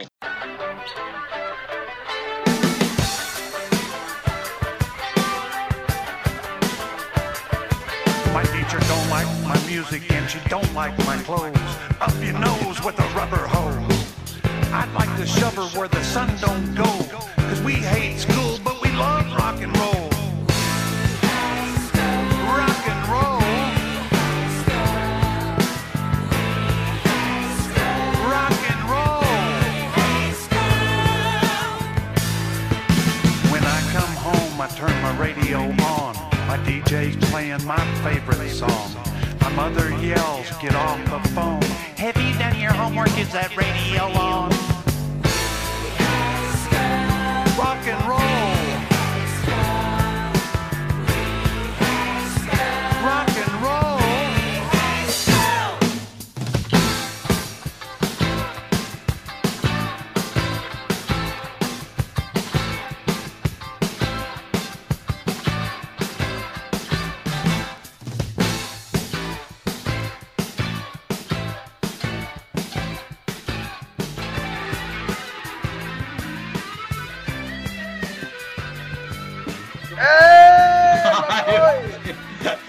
Like Mate. second on our list of songs we were definitely fucking doing uh, Yes. for this So episode. I I threatened to scab on the podcast if they didn't let me do that. Um, like um, yeah. So obviously, I think that the main thing to point out here is um, anyone got an estimate on how old Terry Funk actually is when he sings this? Well, like 84. I think he's probably at least sixty-seven, uh, but I, I'm saying early forties. Yeah, no, it sounds like he is, but actually this was released in 1984. So we would have been like sort of early 40s, yeah. Yeah, yeah. I mean, maybe maybe much like his athletic peak, we missed much of his vocal peak, uh, and that was recorded I think that's implying he had a vocal peak. duets with Jack Brisco and uh, Harley Race. Um, but um, yeah, so let, us just point out that Funk is easily, easily in his forties here, if not more. Uh, there's there's a moment here where he gets like uncomfortably close to sounding like this kind of like again I've, I've used this description before, but um, there's a lot of this in Japanese music. A kind of stomping, glam infected version of "Goddess on a Highway" by Mercury Rev, which is actually a good song. Um, but then there's like a needlessly kind of hammy dual guitar pissing contest in the middle, and it's just followed by Punk shouting, "We love rock and roll, yeah!" But he sounds very unsure about this. He kind of he, he blurts it out as like a question or something like, "We love rock and roll, yeah." I, I feel like someone has Terry, and they aren't letting him out of a very Spartan room. And it's like the Werner Herzog thing again. it is, yeah. I feel like someone needs to check in on our Tez here. I mean, let, let, us be honest here. The singing is fucking dreadful. it's not. It's- It's not uh, singing. It's very much like Lou Reed's approach on the New York album. Yeah, but I, I would say to you this: the band, the song, the instrumental part. yeah, yeah. Fuck That's, me. That's good. Like, Got to, got to chuck out a couple of names to you. Yes. Focus. We dash a Van der Graaf generator in there. This is prime seventies prog. Actually, I've got. I've literally got as a uh, written as a note the descending guitar figures at the start recall a farewell to King's Era Rush. So uh, Yeah, it, it- it's totally like I want to know so bad who this band was because well, it's it's a it's a cover of a uh, a song by uh, also wrestling alumnus uh, Jimmy Hart and the First Family. Now I don't know. If I don't think it was the First Family who are the backing for this, but like, yeah, the band's really good. like, Jimmy Hart and Steve Davis DJing in Partick Cricket Club absolutely Oh, seems. with, with, with Pat with Pat Nevin on support. Yes, please. It's it's a mark of actually quite how crap Terry Funk's singing is that it like brings down how good the instrumental. Like, 'cause, like, Oh, yeah, make yeah, no yeah. mistake, it's incredible. It's so good. Yeah, the guitar solo, like all the effects on it, sounds like if the Edge could shred. Um, I, I- think as well, uh, proffering a very important um, kind of like uh, message here as well, which is that we hate school. We hate that. We hate school. Terry, yeah, which is basically Terry Funk a lot earlier than you know was uh, perhaps some anticipate for a lot of wrestlers, talking about the need for the decolonization of the education in this country. Uh, and um, I think We Hate School stands alone as a uh, revolutionary forebear to the modern protest music that we have. Things like Stormzy in that. Um, my name is John Harris, and I write for the Guardian. And I, I, uh, good evening. I am Alexis Petridis. Alexis Petridis, he was the second one that I was going to say. He was definitely the second one in my mind. And Just like, hi, Oh, I write God. music, and I say obvious things. we've we've got a like worryingly big like frame of reference in terms of like melt cultural zeitgeist journalists that we can like uh that we, we can fucking cite like um the um I will say like um yeah yeah Ter- Terry's vocal style in this is like um so he's just like he's singing about how much he loves rock and roll which is fair enough I think that's something we can all enough, uh, We all love fair rock enough we can all get behind. but yeah, it's just like he's Joan uh, rock he's- and roll daft, she is, right? We all love it. yeah. I love rock and roll. he, he's going like uh, but like the the way he says it is like rock and roll it's like like no mum i want to stay down and have another half hour of watching the disney channel Yeah, he doesn't sound sure about whether he's committed to rock and roll or not, and I think that's the problem. he just sounds like he's whining more than uh, more than He is. anything He is a rock and roll centrist. That's what he is. You know, he can't. He can't choose a Yes. side. the uh, the thing is about like the, the other thing about the lyrics as well like um i mean black mark against them for i think the lyrics are not up to the standard of the instrumentation certainly uh, it rhymes go with rock and roll early on so uh, uh losing uh, marks for that there's also It's not quite a... the time Pitbull rhymed Kodak of Kodak. Uh, I, the Robbie Burns of our time. I mean, the, the, the real question here, lads, is is this as good as Greenlight?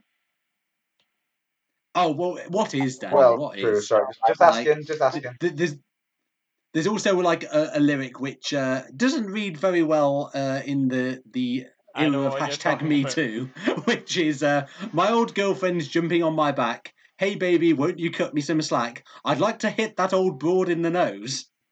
Oh boy! Yeah, don't listen to the uh, lyrics to um. The, also, like the the other thing Yeah, is let's not that um, let's not do that. No, the the other thing is that um, so he talks about like first verse he he talks about not um not liking school, and then and then he um We've established then that. he, yeah and, and then he and then we get the chorus we hate school we hate school and then it gets on to like his mum's trying to make him do his homework and then you get like we hate school like, it sounds like you hate homework which I guess is set by the school, but he talks about lots of things that aren't school, and like his girlfriend, and then he's still, he's still like, he's still hating school. Well, no, but Funk, Funk's, Funk's seeking a, a kind of like a breakdown of the modern capitalist uh, variant of the family, isn't it? Here, that's what that's what's happening. I mean, Funk is very much here playing into the anarcho-communist drive towards self-determination, both personally and as the body political. Um, obviously, He is the veritable body without organs. Yes, yeah, yeah, You, yeah. you might, e- you might even say uh, Funk is on a roll. Um, and it can be bought for one pound fifty from Greggs. Um, uh, but yeah, And it's vegan, and uh, Piers Morgan is absolutely furious about this. The, the mere existence of a vegan sausage roll is anathema to him. I saw a guy in a Greggs recently get offended because someone because the woman said like, "Oh, do you want vegan or normal sausage roll?" He was like, "Normal." It's like I'm not one of them fucking vegans, Lee. Very these uh, these manly he-men, very secure in their Yeah, masculinity. very afraid to Um, be seen I- I as think a, as we a can all vegan. ag- all agree. really I, I, I'll say, I think this is like the fourth time I've shouted at my dad on this podcast, right? But uh, I will, I'll give him a modicum of credit. My dad is very much your sort of, you know, veg- vegetables are a sign of homosexuality sort of meals, you know. Um, he's influenced a lot of my eating habits, not gonna lie.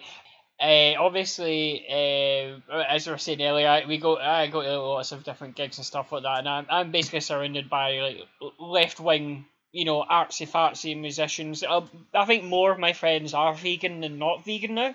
I think it's got to that point. So I was explaining to him uh, about this, and he was like, "I don't like." He doesn't know anything about it, and he did a Neville Southall. He's like, "I don't, I don't understand why." And he was asking me very, you know, reasonably, and just asking for the information. and I explained it to him, and he's like, and he was asking. We had we had a, a, a sensible debate about why people are vegan. It's like fair enough. I understand. I respect their views, and I think I think it's great that they do that. I'm, I'm not going to be vegan, but like you know, like, but it was like fair play. Um, it's up the time of the time we bought free range eggs. I was, I was so proud of him. He was like, Baby, "Oh, I- baby Yeah, steps. yeah, yeah. yeah, I mean, like twenty p more for the free range eggs. Now I help the chickens. I was like, that's it, that's it, Dad. You know, you know, solidarity. I think we could all get get on board with that. Um, the other thing about the lyrics, actually, I kind of I kind of realised uh, just now. So basically, if there is a narrative, it is basically society is trying to get Terry Funk to do things like go to school, do his homework, hit his girlfriend in the face, which is you know his inalienable right, and uh, you know school and the man and society are just uh, trying to stop him to do it. This is the exact. Uh, theme and structure of institutionalized by suicidal tendencies yes. He just wanted a Pepsi. That's all he wanted. He just wanted a Pepsi. And also much of Ice Cube's early career, but still, uh, that's a good. Yeah. Uh, Speaking of uh, speaking of ISIS, actually, sorry. Um, uh, uh, you know, Body Count did a cover of uh, of uh, Institutionalized. yeah, I very much And instead enjoy of, Body like- Count. They're, they're, they were like the first uh, like trolling band. Instead of like doing stuff, instead they've changed the lyrics. So instead of being about like you know social alienation and that, it's just Ice T like being on on the phone with customer support because he's forgotten his password for his email account. which I which I think is good and like sort of shows Ice T is self aware about where his career's gone. He's sort of comfortable enough that he can like these are his problems. OG, original gangster. Yes. Uh, so He's made good um, on his promise. um, so uh, yes, d- da- uh, have we, David? What would a, a Finnish metal cover of uh, "We Hate School" sound like? It sounds like a fucking disaster, but that's not the point.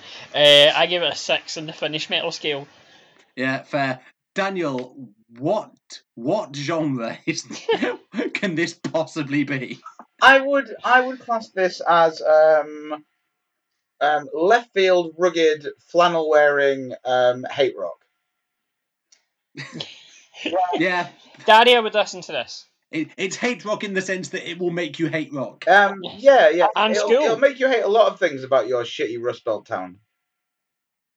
Yeah, I actually think this song will make you think. Actually, the sort of um, carceral education uh, system, the the educational panopticon, actually probably does have a point. I mean, my my, my, I mean- my other thing was it's just going to make everyone read Francisco Ferrer. Um, like, um, which if nothing else comes out of this show, everyone should read Francisco Ferrer for a free and true schooling system.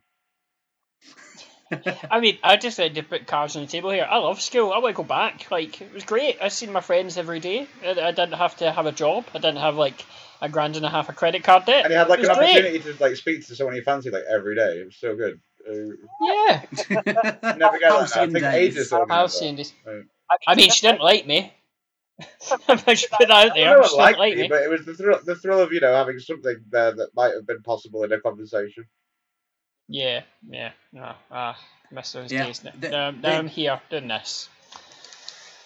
yeah, now now I'm here doing a wrestling podcast. Yeah, really, I haven't grown up in any way, shape, or form. I mean, it, it- it's, uh, it's it's good to know where you are. And so, uh, coming in at number two, we have the uh, irrepressible Yuka Sakazaki with "I Can Fly."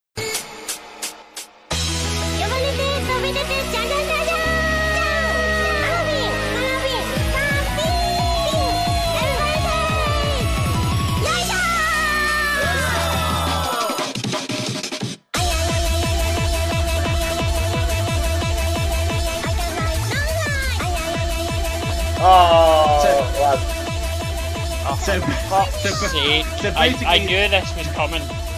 so basically, the reason uh, I wanted to do this um, song is really just to show a sort of continuity between the, I guess, the '80s idol culture of Jumping Bomb Angels, Devil Masami, Crush Gals, etc., and just sort of bring it forward in time to um, uh, Tokyo Joshi Pro, which is a a promotion that, in the same way that Stardom does, uh, sort of leans very heavily on its idol elements, but with a sort of, um, I guess, enough knowingness that you can take it as sort of playing with the tropes in the in the sense that uh, last year they had a match where uh, the heel was trying to make it so that the rules about like you know the traditional Joshi rules of no booze, no cigarettes, no boyfriends were being uh, upheld, and the face was trying to get them banned. But like the rules definitely weren't being enforced IRL because I've definitely seen like multiple pictures of the roster just out on the piss. Um, so um, What yeah, you Ian Mackay say?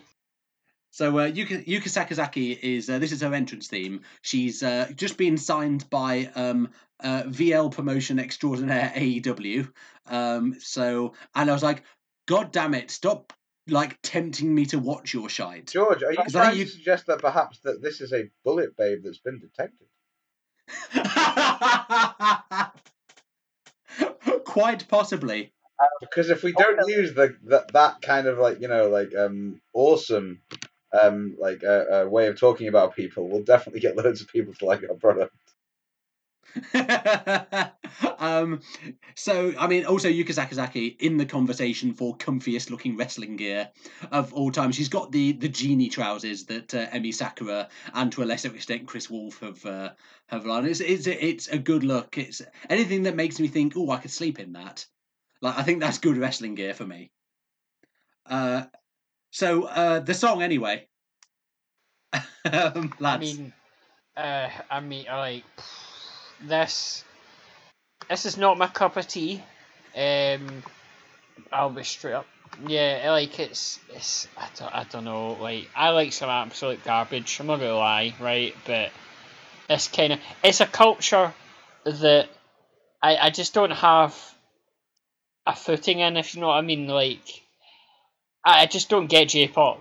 I mean, I do. I understand why people like it. I just I don't. And like, that it's, it's so loud. It's like anybody when they're with me. You know that way where you get it's just so loud and it's in your face and it's so annoying. It's like anytime I'm with people, and like I just I have that effect on people. So basically, it's me in music form, which is not a thing you want.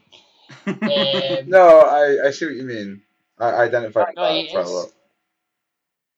Uh, yeah, it's, it's not for me, but like I, I, I will say, if I was absolutely fleeing out my bin, right, in a club, and this came on, Mate, you'd be absolutely gone. You'd be absolutely fucking I'd be gone. lost in the moment. I'd lose my shit to this. Um, um, yeah, it, it's, it is what it is, isn't it? I mean, as Leon White said, always let a more high pitched singing voice prevail. That's true. He said that just before he uh, he uh, uh, didn't lose the last one. Sh- I was going to say before he shuffled off his mortal coil. No. Although this Mortal Coil are a good band, who I would implore everyone to get into. if they haven't yet. uh, yeah, I think the, the first time I heard this song, like the first twenty seconds, it's it's very full on, uh, to say the least, and it's basically just an ass going, hey, hey, hey, hey, hey, hey, and you think, what the fuck is this? Like, I can't believe you're using. Reminds me, this this is going to sound really weird, uh, but it reminds me of uh, my dogs. I don't know if I if I told you about this, George, when you stayed, because the dogs didn't stay. We we have a good night ritual with our dogs. Oh no, I've not heard this. This sounds Right. adorable. So we every night, because uh, Lin- Linda, my wife, uh, her mum used to say to her every night, night night, sleep tight, don't let the bed bugs bite. If they do, bite them back. Aye aye aye aye aye aye aye. So when I was listening to this, I just thought of that, and I just thought I, I can I and I, I love going aye aye aye aye aye aye aye at the dogs. So I was like, I I totally understand why why you know it's a, it's a good sound. It's a it's a good sound. I to mean, me. p- play play this song to your dogs before they go to sleep. Your living room will be destroyed. yeah, no, well, yeah. Uh, It's gonna send them absolutely tonto. Do either of you guys know uh, about the, the the subgenres Nightcore or Makina? yeah, I know Nightcore. Yeah. No, So, Night- Carried away by a moonlight shadow. yeah, well, that's one of the absolute tunes of the back. Yeah, but basically, uh, like, um, Nightcore is like this like uh thing on YouTube where people like speed up um kind of popular songs or any kind of song really. There- There's like Oh, it's a like, lovely. prolifer- proli- like proliferating meme where hundreds of, of people do this, where they just like create sped up versions, like ecstatic versions of like pop songs or like any other kind of song. Um, and it reminded me a lot of that, and also Makina, which is um, you can find a vaguely sympathetic Vice article too, um, but it's still Vice, so go carefully. Well, there's a lot, of, a lot of things Vice have been sympathetic towards in the past. Yeah, yeah, for sure. But you know, Vice are really shit to their journalists and don't pay them properly. But uh, anyway, um, they wrote a thing about Makina, which is basically this thing which comes from Portugal, which is this again like this notion of like sped up like twelve inches of certain kinds of like ecstatic like trancey dance records. Um, but like that became supplanted somehow in uh, Newcastle of all places, and is kind of like a local like um happy hardcore variant like in this region um, and it reminded me a lot of that as well so i thought that was really cool. Um, it's got this melody that's like uh, got these like gorgeous yearning like unrequited like kind of like childlike uh, quality to it but a lot of japanese pop kind of has that and can be renowned for it so it's this like i don't know it's like this it's like a maximalist like overwhelming um with all this like syntheticness and it transcends into something that can feel like kind of almost sincere which is really weird that trick that it plays on you for um that, that sort of helps you ignore that bridge between the, the slippage and meaning is kind of why I really enjoy that stuff. So I, I really enjoyed it. Like, Some someone someone I remember on YouTube they did um it's the revivals theme, but it gets faster every time they say yeah. that's a better way of saying what I just did. yeah, there was also actually. Uh, I, I swear there was a Smash Mouth one. Did I tell you about the um the time I I was I we got standing behind uh, Bob Parks, the performance artist, me and my mate. You, did, you, you messaged me, at I was like, "What, the Bob Parks?" And you were like, "Yeah." Yeah, it." we, we didn't know we didn't know who he was. And he like spun us this yarn and told us about all the stuff he did. And me and my mate were just sort of smiling and nodding and thinking, uh, he's probably a bit of a Billy bullshitter. And then we like looked him up and I was like, oh shit, like he was telling the truth. And then I messaged Daniel was like, I got uh, standing behind Bob Parks at the proms, and he was like, oh, the performance artist. And like every cunt apart from me's heard of this. bloke. Yeah, but like legit he, guy. he he got talking to us because he, he just turned around and was like, You sound like interesting chaps. I don't know why he thought that because we were talking about Smash Mouth memes. But like I think probably my my favourite two remixes um, of it were the one where they uh, there's one where it gets faster when he I forget what word it is he says, but there's also one where uh, they rearrange the words in ascending order of Scrabble score. I quite enjoyed that, and um, there's also one where it replaces the time signatures with the one from uh, uh, the Dance of Eternity by Dream Theater. Well, so it was like 1942 yeah, fucking time signature. It is, it is, It's a, it is a lonely place to be as the only like vaguely anti-prog person on this panel. the, oh no, um, I, I, I shamefully used to be quite a big Dream Theater fan. Thankfully, I, I, I, I still am. thankfully, I kind of got weaned off of it. But uh, I used to I used to play in a band with. Yeah, I used to play in a band that were all guitar virtuosos that loved it. Dream Theater and Oh, Steve wow. Vai and Joe Satriani, and I was the singer. So um, yeah, it didn't work out well. I get sacked because we're, we're going to go 18 minutes long, and 17 minutes of it is going to be instrumental. I'm like, all right then, that's fine. Did you get go to wear very tight leather pants like David Coverdale? Sadly not. No. You, Uh, you could you could have been the jumping bomb angels, just like shouting their own J, name occasionally Yeah. while uh, B. David! David J- Byrne does his thing in the background.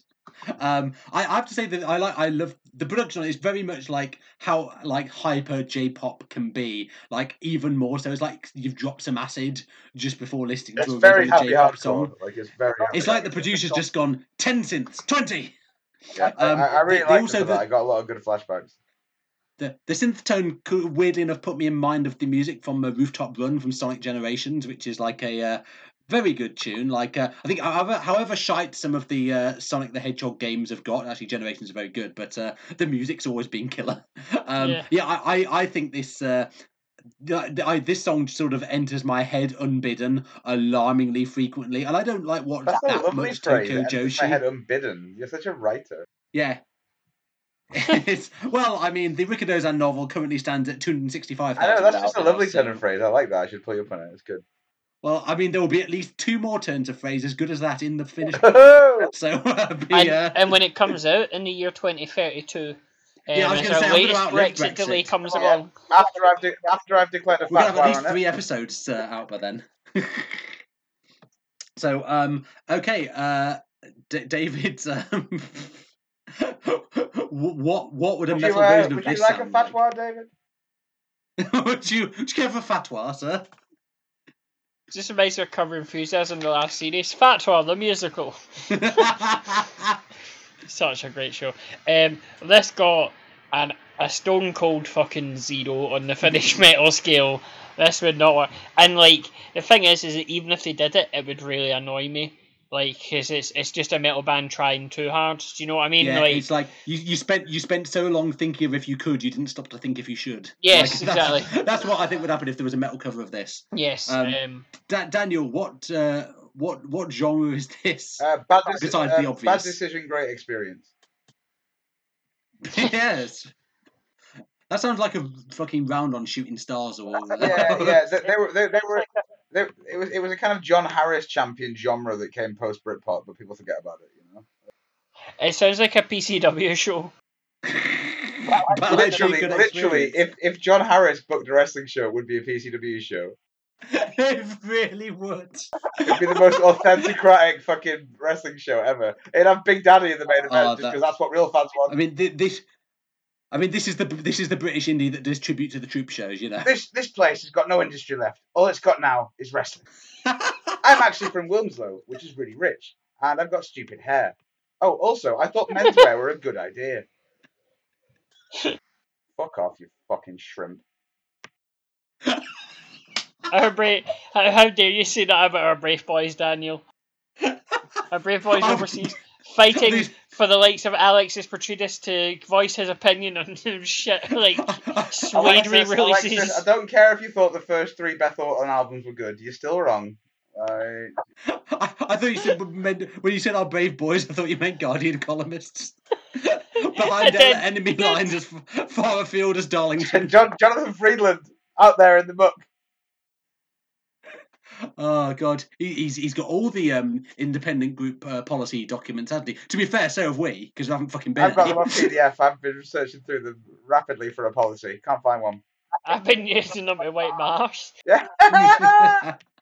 This this show is going to be great if you're one of the four people I'm thinking of right now. I'll be honest. Yeah. I'm, I'm so drunk I can barely open my eyes. Uh, like, yeah, you've just been you've just been there for like.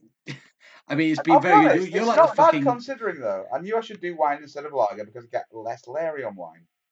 And this week's number one single for the 421st week in a row. Now, now you're turning into the beast. That's right, channel 81 on your FM dial. And I want you just to take your hand and turn the volume real, real loud. I don't want to have to up. One, two, three. The beginning.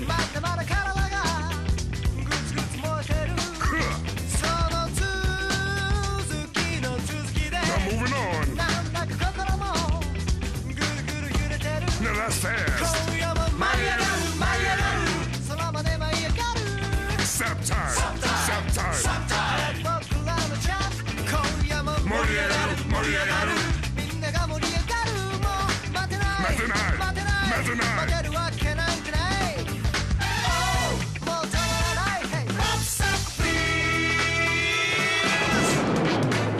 It is Bob Sapp with Sapp Time. Doctor!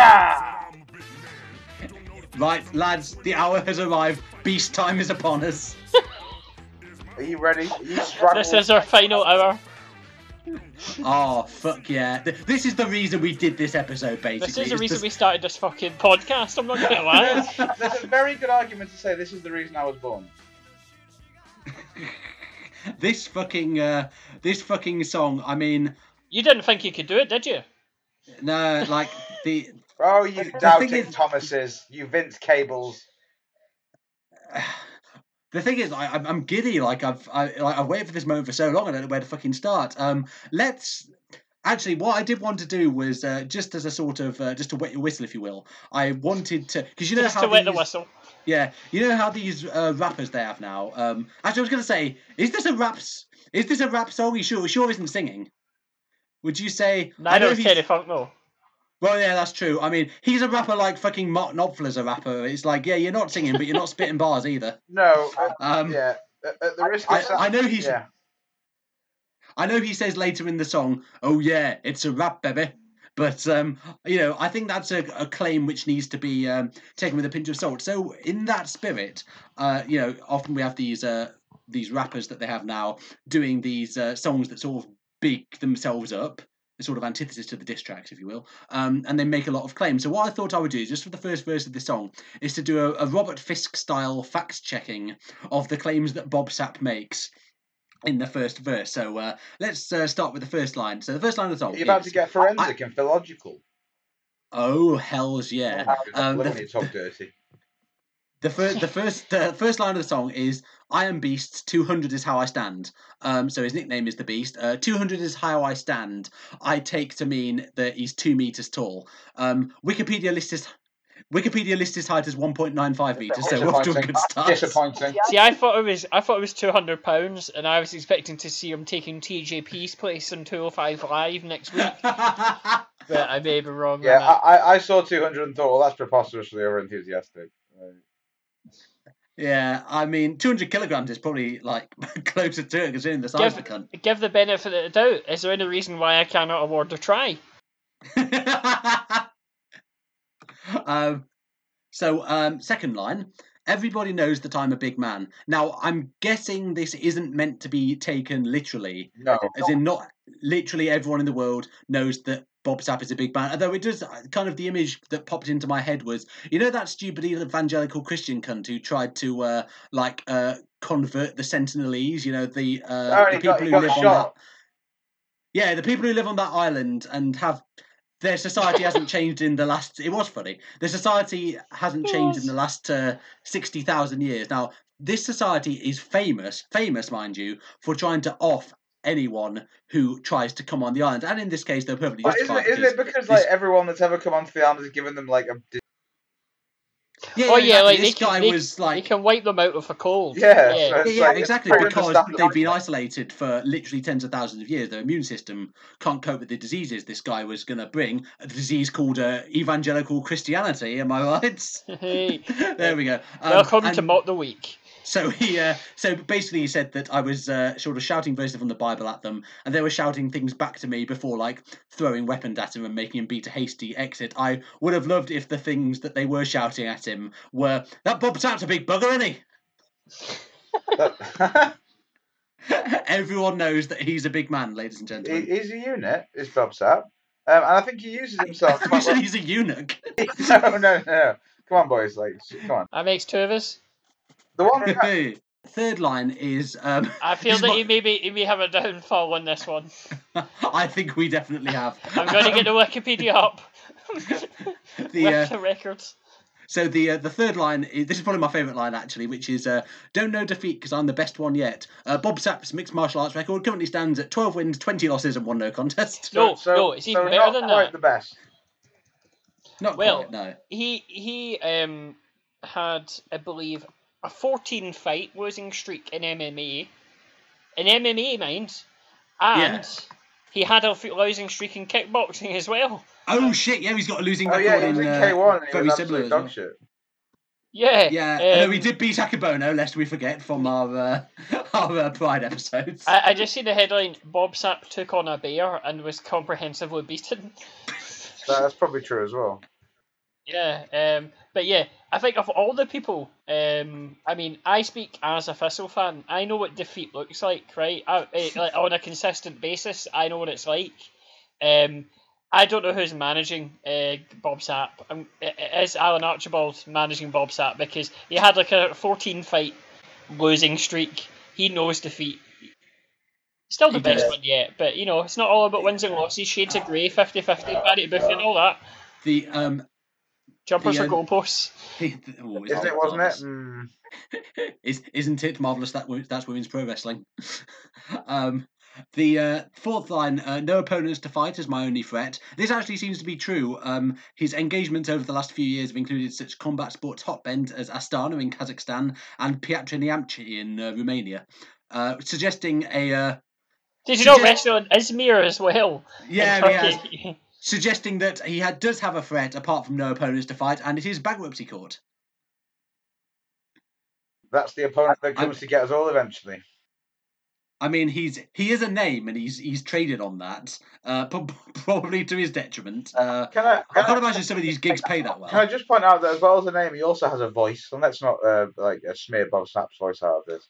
Bob Sapp's voice is, Oh, no. is so naturally low and gravelly that it basically sounds like he's already been chopped and screwed. Are you guys aware of what chopped being chopped and screwed yes. Yeah, yeah, Yeah. yeah. Yes, Yeah, yeah, yeah, yeah. The, the, the, the subgenre of hip hop where you slow uh, tracks down to a kind of like uh, Yeah, yeah, yeah. up. Yeah, like, yeah, it- it is. It is very Barry White. It, yeah, it's very Yeah. Barry White. I I was thinking low key. Um, you know, again, I describe this time. I would describe the music as a bit of a sort of um, uh, jumping on from um, uh, uh, um, you know where I was going to go, but uh, just to get to the the, the the the crux of how I define this music and my style, I describe this music as kind of sub Morris Day and the Dream elevator funk meets the thinnest uh, again the thinnest blue eyed soul you've ever heard imaginable. So it's kind of like maybe like a much less anemic like uh, Paul Young, and it's dangerously close to kind of minstrelsy at points. Yeah, yeah, I, I, I- I do know what you mean because like If again, you can imagine an about- Angela Smith pen version of Zippity Doo Dah. I mean, we have talked about this in the past that Bob Sapp did sort of quite cannily play upon certain stereotypes about African American men in uh, Japanese pop culture. Like you know in the in the same way that know, his nickname was the beast and sort of any black footballer in this country of a certain size is referred to as a beast and the, there's something a little bit off about that uh, really. But um the, you've also so uh, just finishing up with the verse you've got seattle is my hometown. He fought out seattle so this checks out um put, put another truth for bob sapp. And then the end of the verse i hope you guys will help me to uh past this. Um, so, but Japan superstar is also found. Don't worry, because you will see. I traded places with him. Now Japan has me. So I I think I get what this means. So he is.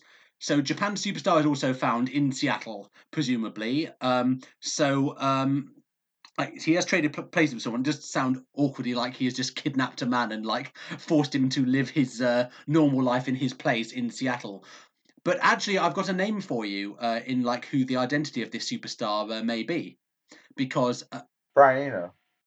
no, no um, uh, not not quite. It does end with no, actually. Um, so it's um, uh, Japanese wrestler famously born in uh, Seattle, uh, Masahiro Chono. Ah, the other one that ends in O.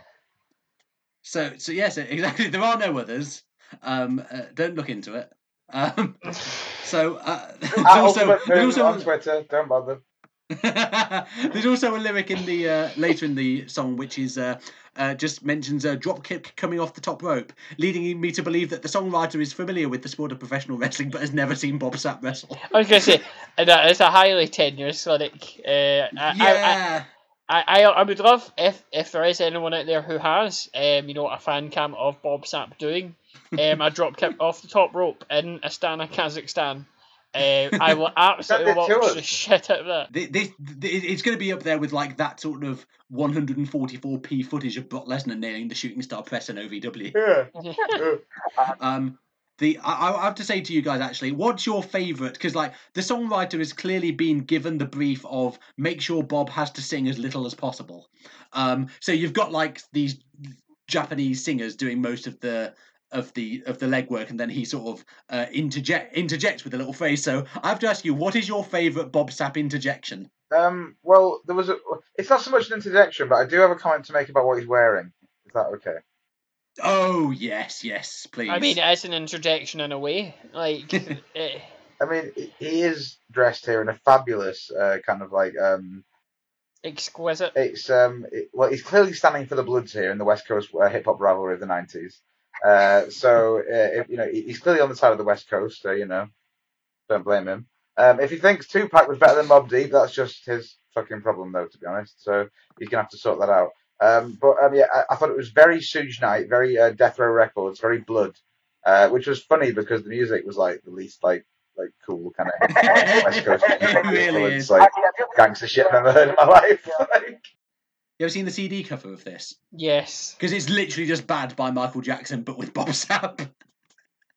Pretty much dressed the same as well. Um, David, what's your favourite interjection? I mean, it, it's down to it's down to two. Um, because there. Well, I'm actually no. I, I, I see as I say this, I keep thinking of more interjections. I am a big fan of bling bling halfway yeah, through. that, that That's was mine, just because of the voice he does it in. Oh, it's amazing. Quite liked um, when they go fantasy, and then he just goes, "It's not a dream." yeah, that's a that's a really good one. I also like the way he just goes the beginning. Yeah. So it, it, it's not it's nice when they uh, sort of signpost the uh, the structure of the song middle eight. You know. It is also my favourite tweet that you've ever made. Uh, that day when when Fistler were one game away from Hampden, and it was just a still of Bob Sapp with the beginning as a subtitle. I remember that. Um, speaking of like this, moving away from the vocals, please God, let's move away from the vocals. And um, I actually genuinely really love the production on this uh, Oh, on this song, so especially good. like the jazz organ motif sort of underlying it. Like, uh, I, I it's really catchy actually. Like the sort of the little brass lines and stuff like that. Like, I think it's really good. It is. It is literally just ripped from International Superstar Soccer '64. I, I was I expecting somebody at the end just to go International Superstar Soccer. yeah, yeah, yeah. And then you make a really loud kit. Yeah, do you know? Do you know this song was a big hit in Northern Ireland? Bob Sapp is currently the champion in New Japan Pro Wrestling. Champion as well. Gentlemen political party. oh fuck! Like um, Yeah. All, all I say about the singing is a valiant attempt, but thwarted.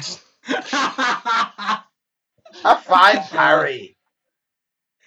Excellent. Um, so uh, that that was that time by Bob Sapp. David, like, if I if I dare conjure the spectre of rap metal, Oh man. Uh, well, see, over the years, right, I- I've kind of taken a 180 in rap metal, right? Because it was the big thing when I was growing up. As I said, I love school. That was the stuff I listened to when I was at school. I used to go to Cat House every week. I listened to Coal Chamber and Mudvayne and all that. And then I came back. Uh, Soil. Uh, but yeah, all those all those bands. And uh, for a while I was hyper elitist. I'm like, this is all bullshit. I hate all this. And now it just reminds me of a better time. So I, I'm quite lenient towards rap metal. Um, I think Daniel's a couple of years older than me, so I think it kind of it's not going to fall in his good graces as No, much. no, no, but, but I, I, I, at the time I still did like some, like, uh, some, some of that stuff. But like the older I've got, um, but my, my, um, weakness is more for the kind of like uh, post emo indie stuff during that time, like uh, Get Up Kids and J- Jimmy World, maybe. Uh, uh, yeah, the, the, Um, uh, uh, David, what's uh, what's uh, Soil's favourite Xbox game? My little Halo. oh my god. Right, end the podcast. End the podcast. End the podcast. Like no more episodes. The adult baby Just the- takeover is over. Good night. Oh no! Oh no! I'm done. Uh, I'm done. I mean, all I'll say about this, the OED, Oxford English Dictionary, defines greatness as the quality of being great, eminence, or distinction, i.e., El- Elgar's greatness as a composer, or Bob Sapp's greatness at putting out novelty pop singles. Excellent. All good. I, I mean, like, it should be painfully obvious to anyone who's ever looked at our Twitter on New Year's Eve or when the clocks go back that we absolutely adore this song. Um, I absolutely adore this. Sonata Arctica can cover this all they fucking like, and I will pay them good money, even if it's terrible, uh, because I adore this. I think it's wonderful. Uh, I mean, you know how like algebra, they would do like X is a number, or like you know H is now a number, and you're like, what? Like I don't understand, and they'd give you this mad. I did advanced higher maths, granted not very well, but I, I did algebra, so we did all these weird no numbers or not numbers and all that. I would give this the number H. Um, just breaking the scale, six and a half stars out the wazoo. Here we go. It's it's an unknown number. It could be anything. Could be genius. Could be uh, could be terrible. That is yes, that that that is that is absolutely it. It could be anything. It could be genius. It could be terrible. If you think it's terrible, then why on earth are you listening to this podcast? Because You knew what we were gonna fucking end I with. mean, like you know, come on, play the game. Um, So, yeah, I love um, this. So uh, yeah, without uh, without uh, further ado, that is it for our Poe Poe podcast, Pick of the Poe Pops, Well done. um, for this year and indeed for every year. Um, uh, I think we haven't quite decided what we were going to do for the next episode, but I was kind of thinking we might go back to the old match microscope. I Well, think just I- I I think that's probably upset enough people now.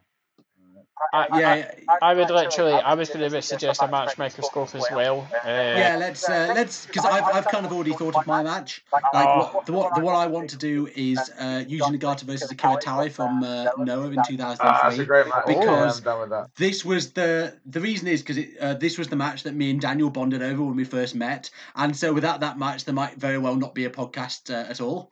So I think that's Fair what enough. we'll do, and then.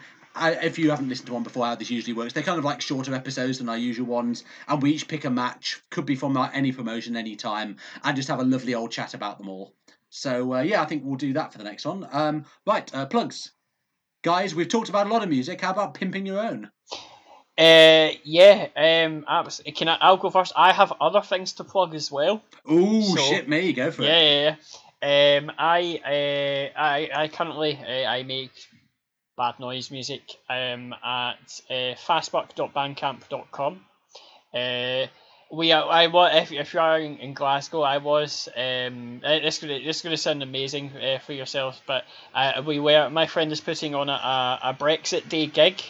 the and I was going to do um, a Eurodance 90s karaoke um, session of myself, just singing like Whigfield Saturday Night, just to send off the EU in wonderful terms. Uh, but um, I have to sing, which is always a dangerous concept. Um, so we'll see how that goes. But I'm, I'm doing I'm doing that. Um, I'm also in the process of doing two other podcasts. This is an open relationship, guys. You knew it from the start. Uh, yeah, so I'm I'm The planning to. Power do- Poly podcast. yeah. The, um, I am. I'm fucking I'm allergic doing- behind your back. and did podcasts on them. Um, I'm meant to be doing uh, a, a podcast with uh, Pat Reed of uh, uh, Channel Islands. Never heard of him. Doesn't sound like my kind of guy. Uh, I still think he is Concord Adams.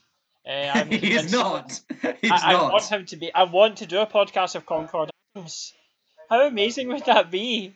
The, but uh, yeah, I mean- we're, uh, we're reviewing the uh, you, you, know the Eurosport uh, wrestling. Uh, was it EWF? It was. Oh, lovely. It's like Rambo and Flesh Gordon and stuff like that. There's oh, a giant. yes, please. There's a giant playlist of it um, on uh, YouTube. So we're just going to go did you, it. did you say Flash Gordon? Oh, Flesh Gordon. Oh, Flesh. Go- oh, that guy. Because I was going to say, you know what? Uh, you know what uh, wrestling move Rip Rogers hates most of all? Die. Fuck me. Um, I'm also doing another uh, podcast um, about the the past, present, and future of football in Glasgow outside of the old firm. Uh, it's, it's, it's tentatively called One Team in Glasgow. Quite a good joke, uh, if I do say so myself, because there's thousands of teams in Glasgow. Um, I'm doing that. I, I, I'm sure it'll take It's always some. when you have to explain the joke as well. Like that's, Yeah. that's what really Yeah. makes it for me. Uh, I once had an album called Thirteen Japanese Birds, and it was um, it was a take on that Merzbow album, Thirteen Japanese Birds, but it was also about Joshi wrestlers. So there was thirteen songs named after Joshi wrestlers. So it was thirteen Japanese birds. Uh, it was it's a great joke at your Philistines. Um, but yeah, so I'm doing that. I've got like three podcasts. Uh, fastback.bandcamp.com. Yeah, um, I'd like to say sorry to everyone tonight. Um, I've let everyone down. Um, I'm, I'm very drunk, uh, but no. Uh, I'd mainly like to say um, you can get me um, on uh, Twitter at the Ultimate Poo. I don't really post that much, but I do DM people. That sounds really sinister. Um, no, no, yeah, no nudes or cockpits, please. I mean that. Stop it. Uh, His memory is is at is at, at its brink. You can't put any more images. So enough of that. Uh, if you want to get my music, uh, you can go to um, www.handlingthelament.bandcamp.com. Phew, that was uh, that was close. Um, and you can buy my stuff there. Other than that, I'm going to say goodbye because I'm I'm not much use to anyone. And if you would like to keep up with more of the amazing content that you have just uh, you've just heard, you can follow us on Twitter at Poro Podcast and go on to I maintain the double doublefootstompycity.com. That's I maintain the double doublefootstompycity.com for all of your uh, sort of wrestling content needs. There's uh, reviews of uh, shows up there, little awards that we do at the end of each year. Uh, lots of weirdly high amount of uh, Robot Wars related content. So uh, yeah, please do check that out. And also, as well as all that, check out ProWrestlingOnly.com to explore other podcasts along with match reviews, features and retrospectives, reviews of wrestling books, video games and matches, playlists, wrestler appearances in non wrestling TV shows and movies, and more. You can also join the conversation by signing up at the PWO forums. We've been online for over a decade, and with over 2,000 registered members and an archive of over 4 million threads, our message board is a vibrant community all its own. Whether you want to talk about a specific match in our match discussion archive, take a deep dive in the Microscope forum, or discuss more general topics from wrestling's past and present. Check out all of this and more at www.prowrestlingonly.com. There we go, and I've only slightly fucked up saying the word discussion. It's been a long, uh, it's been a long day. Um, so, um, thank you very much for listening to the Puro Puro podcast as ever. Thank you very much to all our lovely fans for, uh, like, again, I don't know how you, you people exist, but um, thank you very much anyway, and uh, we will bid you adieu. Okay, fuck off.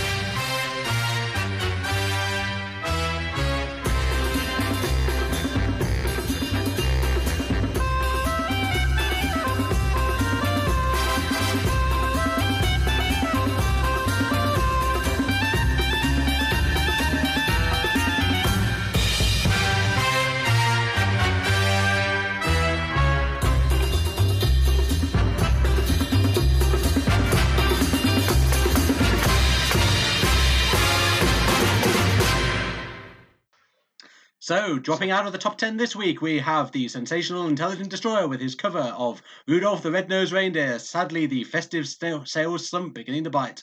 I'll, I'll, I'll do that again because I definitely said festive sales. What have we done? Why are we doing this? With their little little red hats over Retrospectively, their eye this, this was probably a bad time to do it, wasn't it? So, What's a fucking disaster? Right, um, Well, I'll, carry- I'll, carry try, on. I'll try again. I'll try again.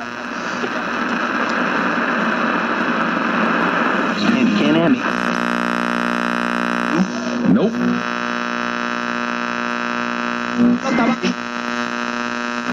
Mr. Pop. Eat.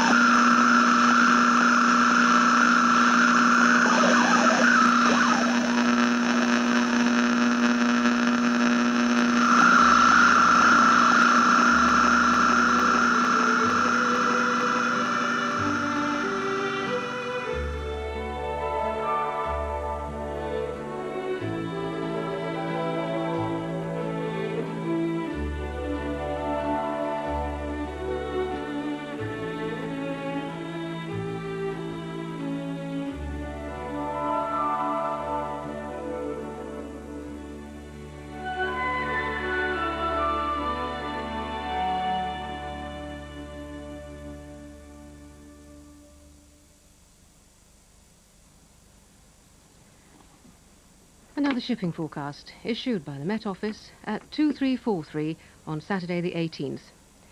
There are warnings of gales in all areas except Trafalgar. The general synopsis at 1800 low 200 miles south of Iceland 960 drifting slowly east and filling.